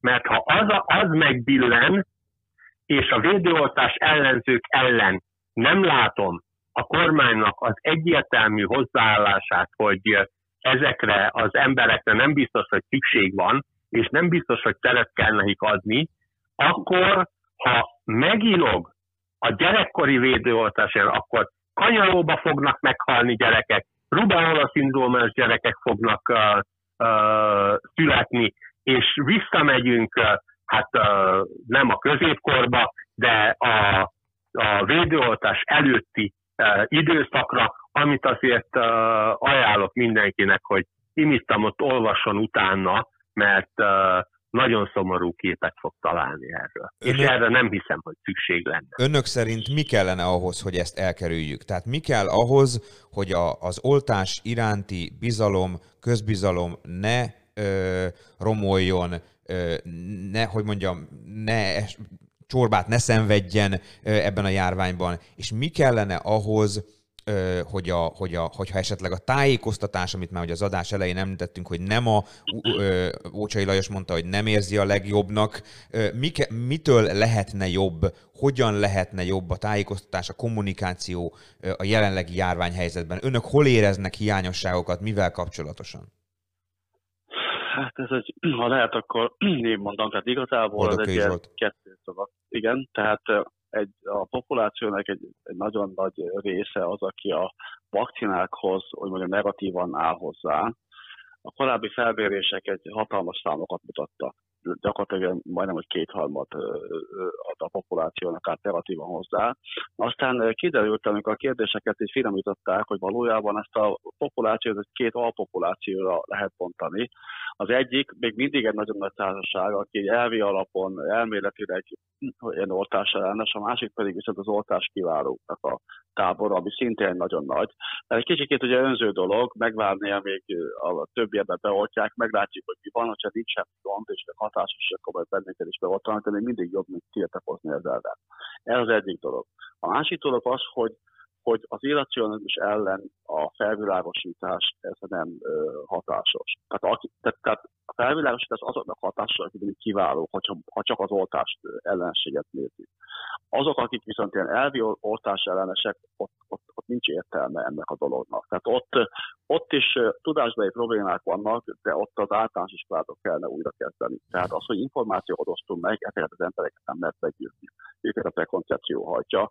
Ezeket az embereket csak egyfajta hogy mondjam, enyhébb vagy durvább kényszerre lehet arra rákényszeríteni, hogy, hogy, hogy, hogy oltassák be magukat, illetve hogy, hogy ez Magyarországon ezt a nagyon-nagyon kiváló oltási rendszer, világszinten kiváló oltási rendszert ne veszélyeztessék. Tehát ez a helyzet, hogy a kommunikációt is persze lehet mondani, de vannak emberek, akik meggyőzhetőek erről a, a dologról. Hát egy kormány megpróbálta, tehát van mindig, hogy mondjam, tájékoztató, Hát, hogy ez hatásos vagy nem, azt nehéz megítélni. A szakmának hiányol, én azt, én azt gondolom, hogy azt lehet volna csinálni szerintem, hogy, hogy ha már nincs ilyen, hogy mondja, formális olyan szakmai testület, aki kiállna és elmondaná a, a, a véleményét, hogy nekünk kellett volna valahogy megszervezni ezt. De ez maga ez a járvány, ez egy óriási, hogy mondjam, szakterület, tehát rengeteg szakterület igényel, és akkor ugye ilyen riportokat kérnek tőlük, megkérdeznek, és akkor nem csak arról, ami az értünk. És a néha mondott ilyen szamárságokat, és stb. stb. Tehát lenne egy ilyen, ilyen fajta ilyen szervezet, aki megbeszélnénk egymással a járvány jelen állását, és tudnánk mindig kiadni, ezt szerintem az egy, az egy ilyen megbízható dolog lenne. Mert így, így néha ugye kijelentünk ezt, azt eltúlzunk valamit, és akkor ráharapnak ezek a, a, a, a szkeptikusok, oltástavadók egymással szembeállítanak bennünket. Tehát ez a professzor ezt mondta, akkor én miért mondom ezt, mert az a másik az igaz professzor, én csak egy ilyen, mit tudom, én biológus vagy akár csoda. Tehát szerintem ezt kell volna valahogy csinálni, de hát váltam, hogy mindenkit, tehát a, ez a járvány dolog valahogy ilyen káosz keletkezett. Duda, Ernő, Duda Ernő mit Igen. gondol erről a kérdéskörről? Már kezdve onnan, hogy mondjuk a tájékoztatás mivel lehetne ön szerint jobb, hol vannak a hiányosságok, hogyan lehetne elérni azt mondjuk, hogy esetleg a, a vakcinákkal szembeni, szembeni hogy mondjam, közbizalom ne inogjon meg. Mit gondol erről?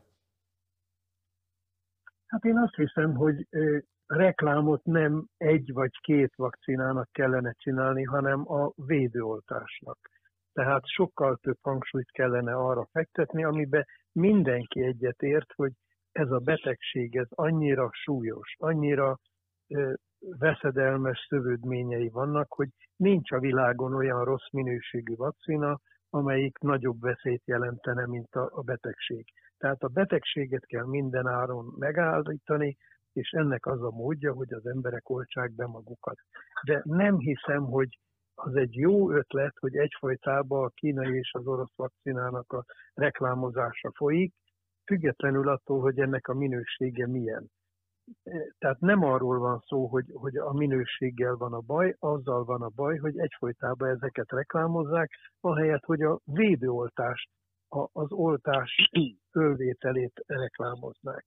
És azért ugyan most ma a, a védőoltásokról beszélünk, de azért nekem a, a régi bogaram az az, hogy elképzelhetetlen ennek a betegségnek a megfékezése, hogyha nem tesztelünk. Kérem szépen, egy, egy olyan betegséggel állunk szembe, ahol a, a vírus hordozóknak a 80%-a gyakorlatilag tüneteket sem okoz. Tehát ezt a betegséget csak úgy lehet megfogni, ezt a járványt úgy lehet megállítani, hogyha rengeteg tesztet végezünk, és azokat az embereket, akik betegek, azokat rákényszerítjük arra, hogy ne fertőzzenek meg másokat. Na most a Szijjártó a napokban fejtette ki, hogy napi 15 milliárd forint kárt okoz ez a járvány. Kérem szépen, 15 milliárd forintból 3 millió embernek a tesztjét lehetne megcsinálni. A járvány kezdete óta egy év alatt összesen nem teszteltünk 3 milliót.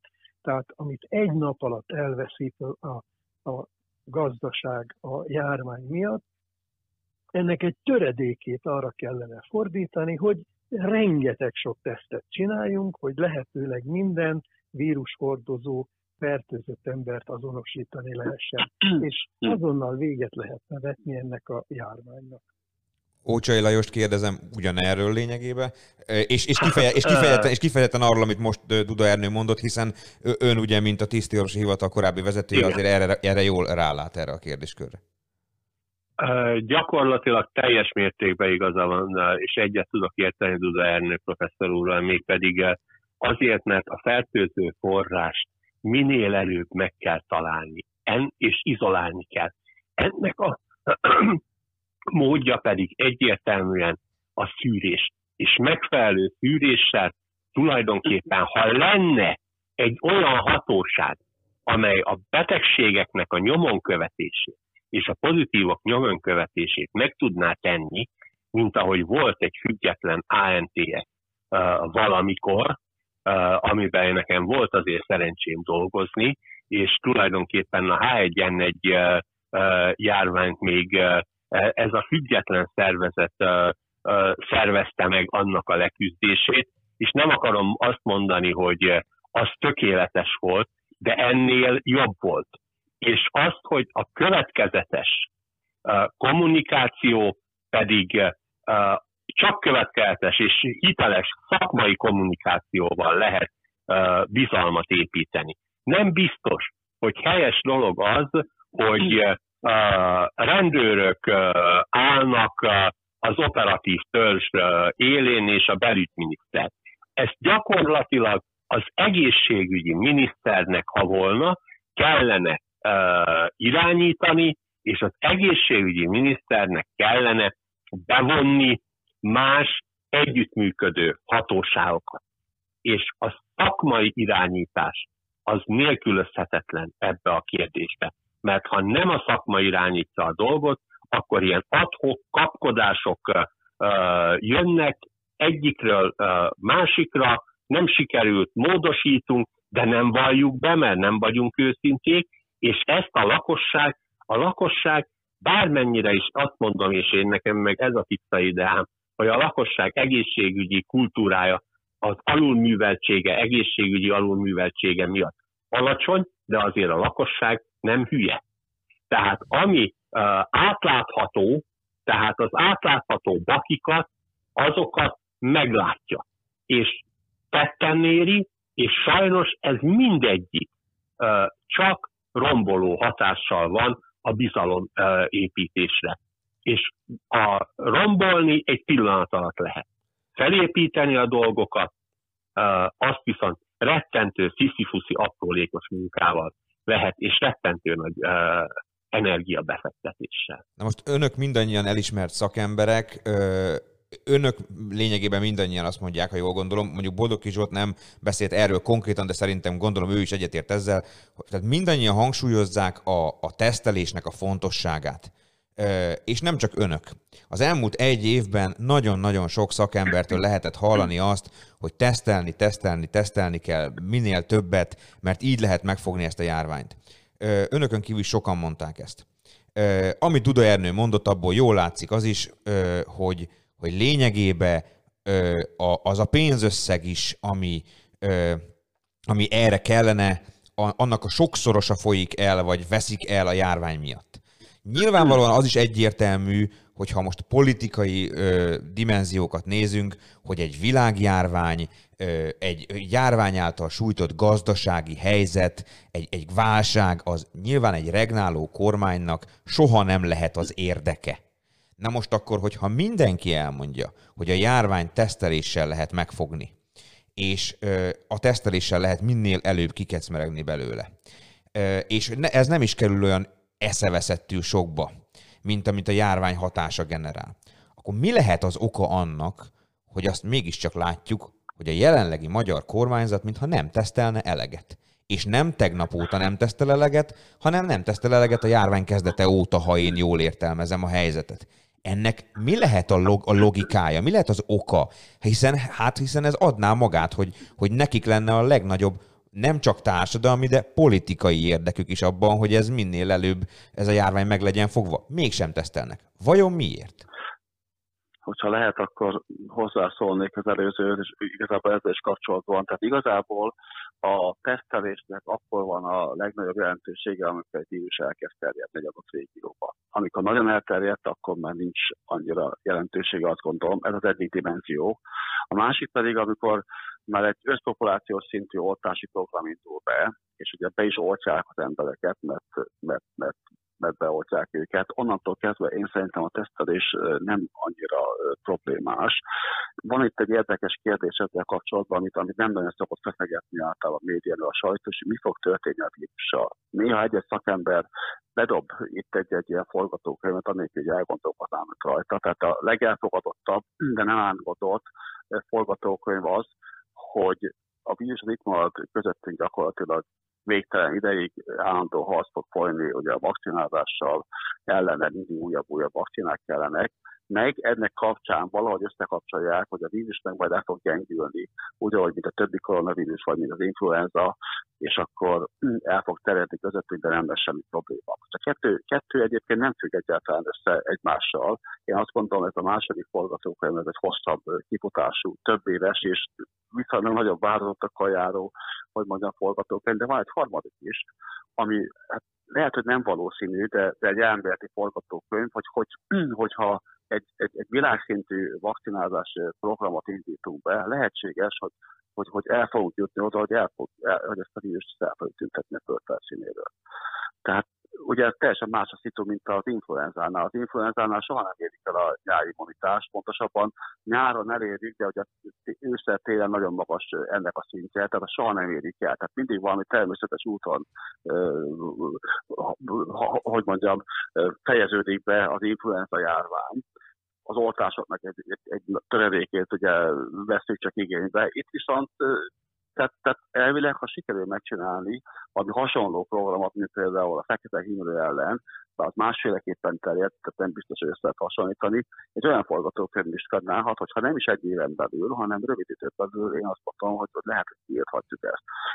A másik az, hogy folyamatos vakcinázással tartjuk úgy a, a vírust, hogy, hogy nem okoz nagy problémát, de ettől még az nem gyengült le. Tehát a legyengülése a vírusnak az, az egy külön, hogy mondjam, evolúciós adaptációs folyamat, tehát amik ilyen régúton terjedő kórokozók, vagy ilyen kontaktmódon terjedő kórokozók, azon nem érdekel, ugye, hogy súlyos fertőzést okozzanak, mert akkor nem tud az ember utazni, nem tud dolgozni, a tovább a vírus. Tehát eljutnánk oda, viszont ez egy hosszabb folyamat rendszerint, ez egy, ez egy több évtizedes vagy évszázados, vagy mondjam, alkalmazási folyamat, és a modern orvoslás előtt, a modern történelmi idők előtt, ugye ez nagyon sok ilyen kórokozó rengeteg áldozattal jár.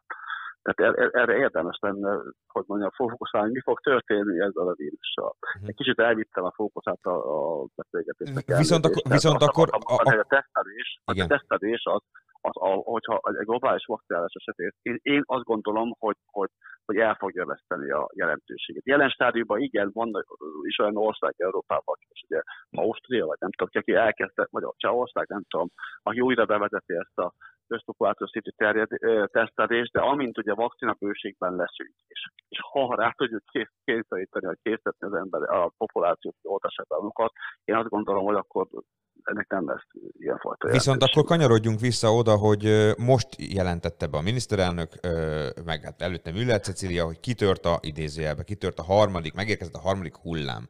Tegnap azt mondta a miniszterelnök, hogy a következő két hét az pokoli lesz. Kis túlzás, nem így fogalmazott, de lényegében ezt mondta. most sem, mert, ha jól értem az ön szavait, most Boldog Zsoltnak mondom ezt konkrétan, akkor, akkor most nem annyira, vagy ön már a, a, mi, mi, a mi mostani állapotunkban már olyan eszeveszett fontosságát a tesztelésnek már, ha jól értem, nem látja. Később még, ke- később még kevesebb lesz. De én nekem az fordult meg a fejembe teljesen laikusként, hogy most itt a harmadik hullám elején, amikor ráadásul egy, egy új típusú ö, ugye, mutáns, vagy mutánsoktól ö, kell tartanunk, és elméletileg, ahogy a miniszterelnök fogalmazott, ezek miatt lesz pokoli a következő két hét, és ezek miatt van most ez a harmadik hullám, akkor nem lenne mégiscsak értelme ö, annak, amit a két kollégája is hangsúlyozott, hogy, hogy tesztelés, tesztelés? Én azt gondolom, azt gondolom, hogy most elkezdünk tesztelni, és komolyan veszünk, tehát ugye aki pozitívnak bizonyul, az, az karanténba vonulni. Azt gondolom, hogy ez a jelenlegi helyzetben, vagy az elkövetkezendő egy-két hétben gyakorlatilag ugyan oda vezetne, mint ha bevezettünk a lockdown-t. Tehát, tehát, tehát igazából, ha bevezetjük a lockdown-t, akkor akkor ugye nincs értelme ennek. Én, én, én A most ebben a jelen helyzetben nem, lát, nem, látom, nem látom olyan nagy jelentőséget a tesztelésnek, Mhm, de mhm. nem vagyok szakember, lehet, hogy rosszul látom ezt, nekem logikai úton így, így csakkozódnak ki a dolog, hogy Mhm. most ennek így nem. És a, a vakcina távlatában, amit elmondtam, hogy amikor viszont elkezdődik ez, akkor, akkor szintén nem látom így. Úgy- Mondjuk a népességnek egy jelentős helyzet nem oltja be magát, vagy nem tudom, az megint egy más helyzet.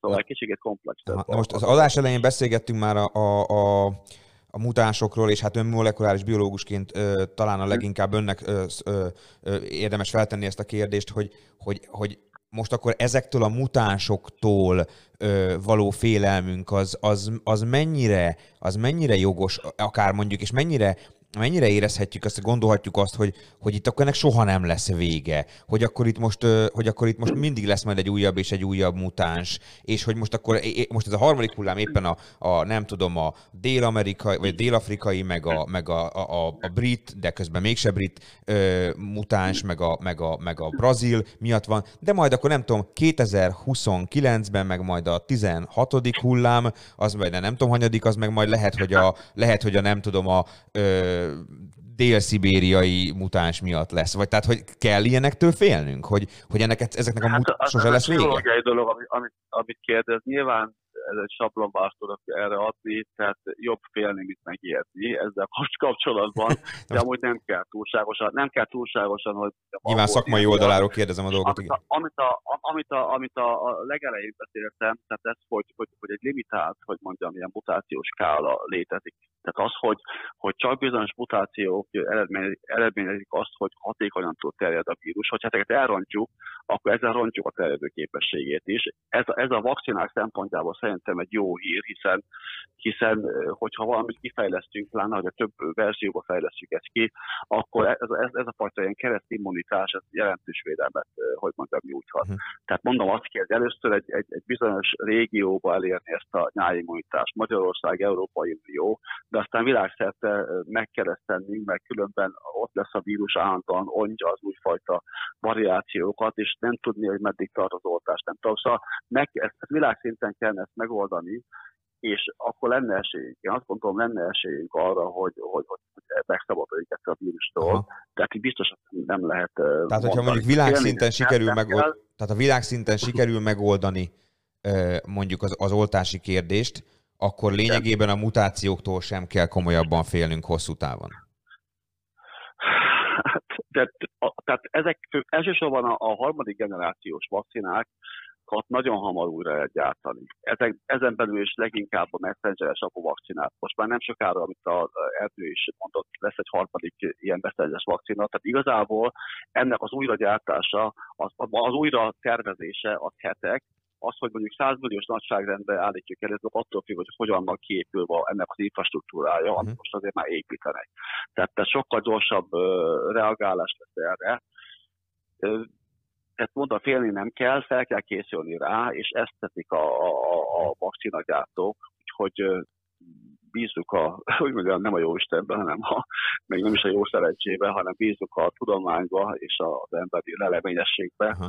meg bízunk abban, hogy az emberek felelősségteljesen viselkednek és feloltatják magukat. Na most a Nem felelősség, csak a maguk hanem a társadalom miatt is. na most a felelősség teljes viselkedés meg a társadalom kapcsán jut eszembe. Lassan az adás végéhez érünk, de azt mindenképpen meg szerettem volna önöktől kérdezni, hogy, hogy ugye a miniszterelnök arról beszél most már egy ideje, hogy, hogy a, a virológusok fogják, ezt, ezt konkrétan a nemzeti konzultáció kapcsán mondta el, hogy a virológusok fogják megmondani, ő így fogalmazott, a virológusok fog, azt hiszem, a virológusok fogják megmondani, hogy mikor lehet majd nyitni, úgymond, tehát hogy a jelenlegi szabályozásból engedni, és azt viszont majd a, a nemzeti konzultációra adott válaszok fogják megadni, hogy hogyan lehet majd nyitni, vagy hogyan kell majd nyitni. Tehát, hogy mi nyisson először, stb. Nem tudom, látták-e önök a nemzeti konzultáció kérdéseit, hogy ebben mi szerepel.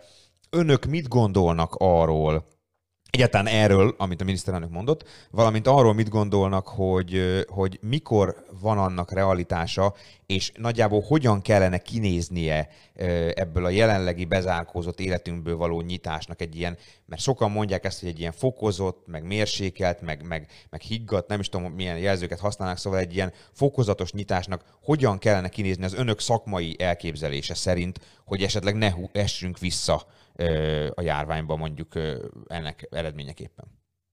Hát nem tudom, magamhoz ragadhatom el a szót itt erre a hosszú kérdésre, megpróbálok nagyon rövid lenni. A miniszterelnök úr az, az egészségügyi és az orvos szakmákat nem ismeri. Mert van olyan, hogy virológus, ami egy olyan uh, szakma, amire én is írítkezve nézek föl, viszont van egy olyan, hogy epidemiológia, amiről ő nem tudom, hogy hallott-e már, de gyakorlatilag az epidemiológusoknak a feladata lenne ez. Ez kőkemény szakmai kérdés. Ehhez gyakorlatilag nemzeti konzultációnak semmi köze nem kell, hogy legyen, hogy hogy lehet nyitni, milyen ütembe lehet nyitni. Ez kőkemény epidemiológiai kérdés. Gyakorlatilag ezzel én nem tudom, hogy a miniszterelnök úr mit akar elérni, de nem kérdeztek meg például senkit, hogy most a, az angol csapatok Magyarországon játszanak, hogy gondoljuk-e, hogy jöjjenek. Ugyan nem jöttek nagy stábbal, de a fene tudja. Tehát ezek olyan dolgok, amit be következetes döntések, szakmai döntésekre van szükség. A nyitásnál is nem biztos, hogy mindenhol egyformán lehetne nyitni. Lehet, hogy azokba a megyékbe például, ahol alig fordul elő megbetegedés, vagy nem fordul elő megbetegedés, mert lehet, hogy olyan is van, lehet, hogy ott lehetne nyitni. Tehát a fokozatosságot másképp képzelem el, de ehhez viszont nem az kellene, hogy eldugjuk, hogy hol van a fertőzött, vagy hol van a beteg, nem hozzuk nyilvánosságra, hanem uh, uh, csak uh, fogjuk és uh, mondunk valamit. Tehát, uh, mert a betegeket tudni kell, hogy hol van, és a beteg, amit szeretnék hangsúlyozni, alapvető követelmény lenne, hogy maradjon otthon ahhoz kellene kormányzati forrás biztosítani, hogy a beteg tudja magáról, hogy beteg, és ha beteg, akkor maradjon otthon, és ne legyenek neki olyan anyagi kiesései, ami miatt retkírozza a saját gyógyulását is, illetve a környezetének az egészségét. Na most boldog, Én nekem ez... boldog Kő Zsolthoz és Duda Ernőz is szólt az előző kérdést. Köszönjük Ócsai Lajos a válaszát, de az ő, ő, ő, ő válaszaikra is nyilván kíváncsiak vagyunk, hogy ők mit gondolnak erről. Tehát ahogy a, nemzet, a nemzeti konzultáció a nemzeti konzultáció kapcsán egyáltalán, hogy mit, mit, mit, mit lehet ezzel kapcsolatban gondolni, mert ha jól értem, akkor amit Ócsai úr most elmondott, valójában itt, amikor azt mondja a miniszterelnök, hogy a a virológusok fogják eldönteni, hogy mikor lehet nyitni, aztán a konzultáció pedig azt, hogy hogyan, akkor itt lényegében, ha jól értem, amit ön elmondott, az epidemiológus, epidemiológus, epidemiológusok szak, szakmáját ö, adták most úgymond a nép kezébe, vagy tehát, hogy mondjam, és, is, és hárítják úgymond idézőjelbe a felelősséget ezzel a, ezzel a, a, a nemzeti konzultációra, pedig akkor ez egy szakmai kérdés lenne. Boldogkő Zsolt és Duda Ernő mit gondol erről? Szerintem az, tehát nyilván, nyilván Orbán Viktor jogász, de azt azért nem gondolnám, vagy nem tudja, mi az, hogy epidemiológus, hiszen tehát tegnap is ugye ilyen szakma, szakmabeliekkel beszélt, tehát én, én azt gondolom, hogy azért ér tudja, hogy, hogy, hogy miről van szó. Hát itt, itt ugye én nem nagyon szoktam politikai kérdésekbe egy nyilatkozni, mert Magyarországon valahogy ez nem, mindegy, nem érdekes. Tehát igazából ugye a nép megválasztja a kormányt, és a kormány fontos kérdésekben dönt. Tehát vannak különféle demokrácia modellek, Svájcban két-három havonta szavaznak mindenféle kérdésekről. Itt az a probléma, ugye, hogy, hogy, hogy, hogy itt az oltással kapcsolatban, a vírussal kapcsolatban meg lehet ugyan kérdezni a népet, de de, de ilyen felfokozott, hogy mondjam, légkörben és ilyen tudáshiány, ismerethiány van, nem biztos, hogy, hogy, hogy jó válasz fog születni. Nyilvánvalóan az emberek azt gondolják, hogy az hogy nem jó az az egész dolog, nagyon sok szakmát kifejezetten nagyon rosszul érint, ugye vendéglátósoktól kezdve a, a turisztikától, nem tudom, meg senki nem szereti ezt, és sokan lehet, hogy az óhajukat teszik ebbe bele. Hát mondhatnánk azt, hogy ez a demokrácia, és akkor ezt szerint kell élni, de ugye nem véletlen van ilyen hierarchia, hogy négy évette megválasztjuk a kormányukat, ahol felelős döntés hozunk. A miniszter nagyon helyesen a szakmára próbál támaszkodni. Tehát ez az abszolút, hogy mondjam, jó dolog. Az, hogy nem jó használta a virológus szót, nyilván röviden próbálta megfogalmazni. Persze, nyilván ez, ez, ez részletkérdés, abszolút persze. Ez egy, ez egy jó dolog. Ugye vannak olyan országok, meg voltak ugye Egyesült Államok, meg korábban, meg Brazília, akik neki nem hallgattak a kutatókra, a tudósokra, a virológusok egyáltalán nem rossz volt. Itt viszont igen, tehát ez egy nagyon jó dolog. Hát ugye érthető az is én azt gondolom, hogy, hogy, hogy ez, egy, ez egy krízis helyzet. Tehát látja a miniszterelnök is, az ő pártja is látja azt, hogy, hogy, hogy az emberek már ugye, pszichológiailag nehezen tűrik ezt, ugye fél attól a gazdasággal mi lesz, és egy kicsikét próbálja ezt a felelősséget így állítani ebből a szempontból.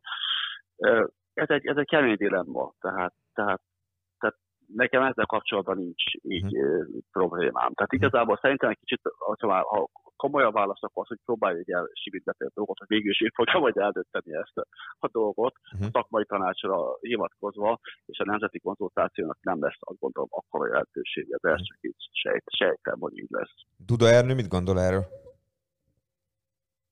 Én azt gondolom, hogy tudományos kérdésekben nem a laikusoknak a, a véleményére kéne adni. Hogyha arra lennénk kíváncsi, hogy a, a magyar emberek milyen összeállításban szeretnék látni a válogatott, válogatott foci csapatot, akkor lehet, hogy egy ilyen nemzeti konzultáció nagyon hasznos lenne.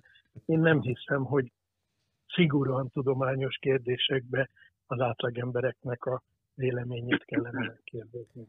Na és önöknek, mint szakembereknek, mert ugye itt a, a kérdésem elején az el, el, próbáltam kérdezni azt is, hogy önök mit gondolnak arról, hogy mi lehetne a nyitásnak egy, egy, egy ilyen járható forgatókönyve, aminek eredményeként nem ö, ö, csúszunk vissza egy komolyabb járványba. Nyilván itt most nem egy nagyon részletes forgatókönyvre vagyok kíváncsi, de például mondjuk a jelenlegi korlátozások közül mik azok, amiket mondjuk önök szerint a leghamarabb el lehetne ö, törölni, van-e mondjuk esetleg különösebb szükség még hónapokon keresztül az este 8 órai utáni kijárási korlátozásra? Nem tudom, a boltok, a boltok nyitva tartásával kapcsolatosan önök mit gondolnak? Szóval, hogy e, akkor nem tudom, az éttermek, teraszok, vendéglátóhelyek, ugye az elhangzott, az, azt, azt mindenképpen megemlítette Gulyás Gergely tegnap a kormányinfón, hogy a, hogy a tömegrendezvények és a fesztiválok és a, és a, a vendéglátásnak ez a része, az fog a legkésőbb mentesülni a, a, a, a, a lezárások vagy a korlátozások alól,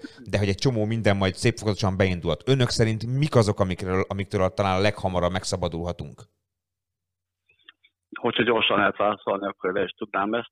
Tehát uh, igazából a legkevésbé aktuális most ez a kérdés. Tehát itt a harmadik járvány küszöbén vagyunk, tehát, tehát most erről beszélni szerintem pont nem a legjobb. Uh-huh. De egyébként meg majd ahogy jön a jó idő, a teraszokon, hogy mondjam, kávézni, ebédelni, még ilyesmi nyilvánvalóan. De, de nézzük meg, hogy hol fog, hol fog az a járvány előfajulni. Majd a jó idő egy kicsit fog segíteni ezen. Ócsai úr? Ezzel én is egyetértek, tehát nem, itt, nem most van itt az idő, hogy ezen, tehát a nyitáson gondolkodjunk. Én szerintem azért itt az oktatáshoz, vagy az oktatási rendszerhez, ha nem nyúlunk hozzá, legalább úgy, hogy, de ez persze ez tudományos kérdés, ezzel én egy, egyetértek, hogy a, a gyerekeknek a védőoltását nem kezdik el minél előbb, addig itt ez egy nagyon problémás téma, hogy hogy nyitunk, hogy nem nyitunk. A gyerekeket én más betegségekkel kapcsolatban, de azt szoktam mondani, hogy ők két lábon járó bioterroristák, alacsony tünettel, tehát minimális tünettel, de rettentően intenzíven terjesztik a fertőzést. Ők a társadalom legmozgékonyabb része. Tehát A fertőző forrás, tehát továbbadását a fertőzésnek a gyerekeknél lehetne valahogy megfogni. Azt tudom, hogy az iskola bezárás minden az egy rettentő drága és nem kifizetődő dolog. Nem tudom, hogy például a védőoltásoknál, hogy a pedagógusok jogosan maradtak-e ki ebből. És én mindenféleképpen egy objektív betegség, megbetegedési számhoz, és nem véletlenül mondtam az előbb azt, hogy például megyénként vagy járásonként próbálnám meg megkezdeni a, a nyitást, úgy, hogyha tudjuk, hogy ott éppen akutan mennyi beteg van, mert az emberek azért gyakorlatilag a lakóhelyükön, vagy annak egy, mit tudom, 30-40 kilométeres vonzáskörzetében élik le uh, gyakorlatilag a mindennapjaikat. Tehát ha ott uh, uh, optimális a helyzet, akkor ott lehetne a fokozatos nyitással bepróbálkozni, és amennyiben a fertőzés nem terjed tovább, nem lángol föl, és közben intenzíven oltani, akkor azt ott szépen lehet bővíteni. Hát az természetesen, hogy a tömegrendezvények meg a fesztiválok, azok majd a, a végére kerülnek, de én uh, így látom és így képzelem el, mert egyébként uh, ha magas a megbetegedés szám, akkor az egy, mindig egy rizikót rejt magába, hogy a lazítás konszolálatlanul mit fog eredményezni. Duda Ernő mit gondol erről? Hát az, hogy én mit gondolok, ez tulajdonképpen teljesen érdektelen. Én a magam részéről nagyon utálom, hogyha az én szakmámba belepofáznak olyanok, akik nem értenek hozzá. Na most a járványtan az egy olyan tudomány, amihez én piszakul nem értek, úgyhogy én nem szeretnék véleményt nyilvánítani ezzel kapcsolatban. Rendben, hát nagyon szépen köszönjük, hogy ezt elmondta. Közben itt a vonalunk valamiért ilyen érdekes dolgokat ad elő, de már most, hogyha minden igaz, akkor halljuk egymást újra. Hallanak bennünket? Még? Igen. Jó, oké. Okay. igen. Oké, okay. okay, nagyon jó. No, hát uh, itt szerintem egyébként a végére is értünk nagyjából a beszélgetésnek. Hát nyilván rengeteg mindent tudnánk még uh, be- beszélni ezzel mm-hmm. kapcsolatosan. Gondolom azt most jelen pillanatban ne tegyen föl önöknek azt a kérdést, hogy önök szerint mikor leszünk túl ezen az egészen, mert hát nyilvánvalóan ezt senki nem tudja jelen pillanatban megmondani. Pláne amikor uh, egy napja arról beszél mindenki, hogy most akkor uh, lehet a következő két hét lesz a, a tényleg a legnehezebb. Hát bízunk benne persze, hogy ezt mondjuk ez mondjuk talán mégsem így lesz. Nagyon szépen köszönjük, hogy mindezt elmondták Igen, nekünk, amikről itt beszélgettünk, és hát bízunk benne, hogy amikor legközelebb beszélgetünk, akkor már valami sokkal pozitívabb kiinduló pontot tudunk találni, és nem azt, hogy, hogy a harmadik hullám és, és, a, és a nagyon, nagyon súlyos dolgok előtt állunk, hanem mondjuk arról tudunk beszélgetni, hogy akkor, hogy akkor még, még, még hány pár százalék kell ahhoz, ahhoz, hogy elérjük azt a oltási számot, amivel már tényleg megszabadulhatunk ettől az egésztől. Köszönjük Vagy szépen. melyik teraszon iszunk egy kávét? Vagy egy sört, igen. Akár, akár ez. Oké, okay. nagyon szépen köszönjük, köszönjük még egyszer. Nagyon szépen köszönjük, hogy itt voltak, és mindezt elmondták nekünk. Köszönjük, köszönjük szépen. Kellemes hétvégét, jó egészséget. Minden jót, viszont találás. Viszont találás. No, hát megtudunk egy csomó dolgot, szerintem. Úgyhogy, Hát, úgyhogy az van, hogy, hogy, hogy tényleg, hogyha már oda kerülünk, és már most tényleg van oltóanyag, és van oltás, akkor nyomjuk, csináljuk, haladjunk.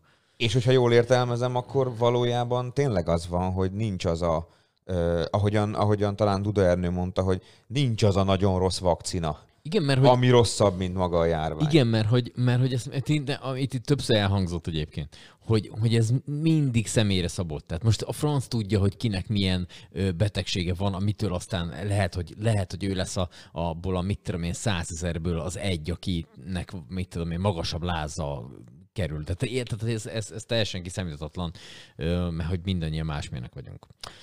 Na jó, nem tudom, annyi közben történt, hogyha valakit ez bármennyire is lázba hoz, hogy Áder János is beadott a kínai vakcinát, hogy Lengyelországba ő sem megy. Ennyire Na tessék, de amúgy azért, de látod, és itt megint az, amit azt hiszem talán szintén Duda Ernő mondta, hogy nem a konkrét vakcinákat kellene reklámozni, hanem magát az oltást. Így van. Így és van. nem véletlen, most én tényleg nem akarom nagyon politikai dimenzióba eltolni ezt a beszélgetést, de nem véletlen, hogy nyilvánosságra hozzák azt, hogy Áder János, akiről egyébként itt halkan jegyzem meg, másfél éve szinte semmit nem hallunk, vagy egy éve semmit nem hallunk róla. Tehát ebben a járványban ő leginkább arra volt képes, hogy eltűnjön, mint így köztársasági elnök. Meg esetleg... Ő nagyon komolyan vette, maradj otthon. Igen, ő nagyon komolyan vette, mar- verziót. annyira otthon maradt, hogy nem szóval szerintem kisejön a Sándor palotában, nem tudom mióta, nem mint hogyha valójában ott élne. De a lényeg az, hogy, tehát, hogy egészen elképesztő. Tehát, hogy tehát itt, itt, itt arról van, most engedjük el Áder Jánost, mert szerintem mag, lehet, hogy azért horgászni Hát, elment. Lehet, hogy, persze, lehet, hogy horgászni elment. De ne olyan szempontból enge- engedjük el, hogy most nem, hogy az elmúlt egy évben el volt tűnve, mert el volt tűnve. Meg el van tűnve úgy leginkább. De Áder János beadatta magának a kínai vakcinát. Igen. A kínait. Tehát azt oda kell írni, meg a, és ez nyilván nem a sajtó talán, tehát ez, ez nyilván, ez, ez arról szól, amit Jó, Duda, hát én- biztos, Duda, hát Duda Ernő is oké. említett, hogy valójában itt a kínai vakcinának van most egy, egy ilyen ellen pozitív kampánya, mert ugye nyilvánvalóan ebből van most a legtöbb. A kormány nyilván egyébként jogosan próbálja a lehető legtöbb embert beoltani. Ezt a kínai vakcinával lehet megtenni most de ugyanakkor a kínai ellen óriási ellenérzések vannak, és nyilván, ha azt látjuk, hogy beoltatják magukat ilyen prominens személyek kínai vakcinával, akkor, akkor az, Az biztos akkor, megbízható. Ak- akkor majd biztos megbízható. Hát ugye Orbán Viktor is elmondta azt az őrült tudományos érvet felhozva, hogy ő azért a kínai vakcinát akarja beadatni magának, mert a kínaiak tudnak erről a vírusról a legrégebb óta a legtöbb. Tehát ők ismerik ezt a vírust a legrégebb óta ezt mindenki gondolja át egy kicsit. Ezt a, na mindegy. De a lényeg az, hogy Orbán Viktor ö, is a kínai vakcinát adja be magának. A nem tudom már kicsoda is a kínai vakcinát adta be magának. Most már Áder János is a kínai vakcinát adta be magának. Remélem hamarosan lesz valami nerceleb, aki szintén a kínai vakcinát adja be magának. Tehát nem tudom, hogy kicsoda, de, de élő adásba szeretném, a nem tudom, Jó, jó, jó, a, a nyugodj meg, Bayer Zsolt műsorában. Nem, nem, nem, én a teljesen nyugodt vagyok, csak hogy érted, itt pontosan arról van szó, amit Duda Ernő mondott. Itt elég lenne az az információ, hogy, Orbán Viktor már beadatta magának a vakcinát, hogy, hogy már megkapta a vakcinát. Áder János már megkapta a vakcinát. Nem tudom, Müller Cecília már megkapta a vakcinát. Mit tudom én, Pataki Attila megkapta a vakcinát. Ö, nem is viszik el az ufók többet. Ö, és akkor, hogy mindenki vegye fel a vakcinát. De itt az van, hogy megkapta a kínai vakcinát, megkapta, az, megkapta az orosz vakcinát. Értem én ennek, a, ennek az oldalát, csak hát, csak hát mondom, én nekem szimpatikusabb az a hozzáállás, amit Duda Ernő is mondott, hogy magát az oltást, magát az oltást kellene népszerűsíteni. Jó, Hát meglátjuk, hogy mi lesz ebből. Jó, ne felejtsük el egy klasszikus mondatot, fontos megemlíteni, hogy előbb vagy utóbb, így vagy úgy, ez vagy az lesz. Azt a becsárját. Ezt szerintem ki lehet találni, hogy ki mondta, nem fogom elmondani. De szerintem gyorsan rá lehet jönni. Én nagyon remélem, hogy az így vagy úgy, meg az ez vagy az az, az lesz, hogy tényleg minél hamarabb megszabadulunk kettő. Ehhez viszont tényleg az kell, amit már egyszer hosszan elmondtunk, elmondtam, hogy vegye föl mindenki a vakcinát, konzultáljon a házi orvosával, és amit fel lehet venni, és amit biztonsággal felvehet, és amit javasolnak neki, azt vegye fel, oltassa be magát. Ö, És talán ennek az adásnak az egyik leghasznosabb ö, információja a szakértőinktől, akikkel itt beszélgettünk, hogy aki már átesett a víruson, az talán ö, érdemes, hogyha előtte egy ilyen ellenanyag szintvizsgálatot is végeztet magán, és, és, Na azut- igen, és azt, azt, azt azután, meg akartam kérdezni, ezt hol lehet csinálni? és azután veszi fel a vakcinát. Én úgy tudom, hogy Házi orvoson keresztül valamit megkérdezve, Szegeden biztos, fogja? hát nem tudom, hogy ezt, de Szegeden biztosan lehet. Van egy hely Szegeden, most én meg nem mondom, hogy hol, de majd Duda Ernőt megkérdezem, mert ő tudja, és majd adát, lehet, hogy tőle kellett megkérdezni most itt az adásban, ez elmarad, de majd a következő adásban elmondjuk. Egy helyen biztosan lehet, és ez pár ezer forint tudomásom szerint, és vérből csinálják. Tehát egy csepp vérből ezt ki lehet mutatni, tehát ez egy nagyon gyors, nagyon egyszerű eljárás. Tehát aki átesett már a fertőzésen, annak, annak ezt talán érdemes megcsináltatnia, már csak azért is, hogy esetleg ne legyenek a tünetei, mellékhatásai ennek a vakcinának, vagy hát ezek a, a tünetek, amik járnak vele erősebbek, mint az indokolt, vagy mint ami, mint ami, mint ami lehetne. Aztán az meg már jó kérdés, hogy a második vakcinát azt be, be, lehet-e olyat mondani, hogy csokolom, én átestem a, a fertőzésen, én a második vakcinát nem kérem, mert az, az elsőt az elsőt is elég, mert már az az emlékeztető. Mint az szintén kiderült az adásból, olyan nagyon nagy probléma nem történik elméletileg, ha valaki megkapja a másodikat is. Bár azért az még egy logisztikai kérdés lehetne így, így széles körben, meg, meg, meg, meg nagy számokat nézve, hogy, hogy azért ezzel lehetne talán spórolni, és amit valaki talán, valamelyik szakértőnk mondta az adásban, amikor vakcina hiány van, akkor ezen talán el lehetne gondolkodni. Jó, no. hát akkor már ennyire volt. Szerintem kimerítő volt a dolog. Így. Hát figyelj, Mind... én azt gondolom, hogy most egy darabig megint elengedhetjük a koronavírust, aztán a fene tudja. Mármint, hogy ide adásilag Két elengedhetjük, aztán látjuk. fene tudja, lehet jövő... Én még kérdeztem volna, csak te folyamatosan kérdeztél, úgyhogy nem mertem. Már rám már nem jutott idő. Ja, értem, Legközelebb értem. én külön-külön felhívom a szakértőket, és majd én megbeszélem velük. Jó, jó? Okay. Sajnos az no, én hát kérdéseim a...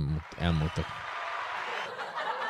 Jó, jó, annyira ez nem volt vicces. Na, melyiket szeretted volna? Ezt. Köszönöm figyelmet mindenkinek, kellemes hétvégét. Jövő héten jövünk, szevasztok. Hello.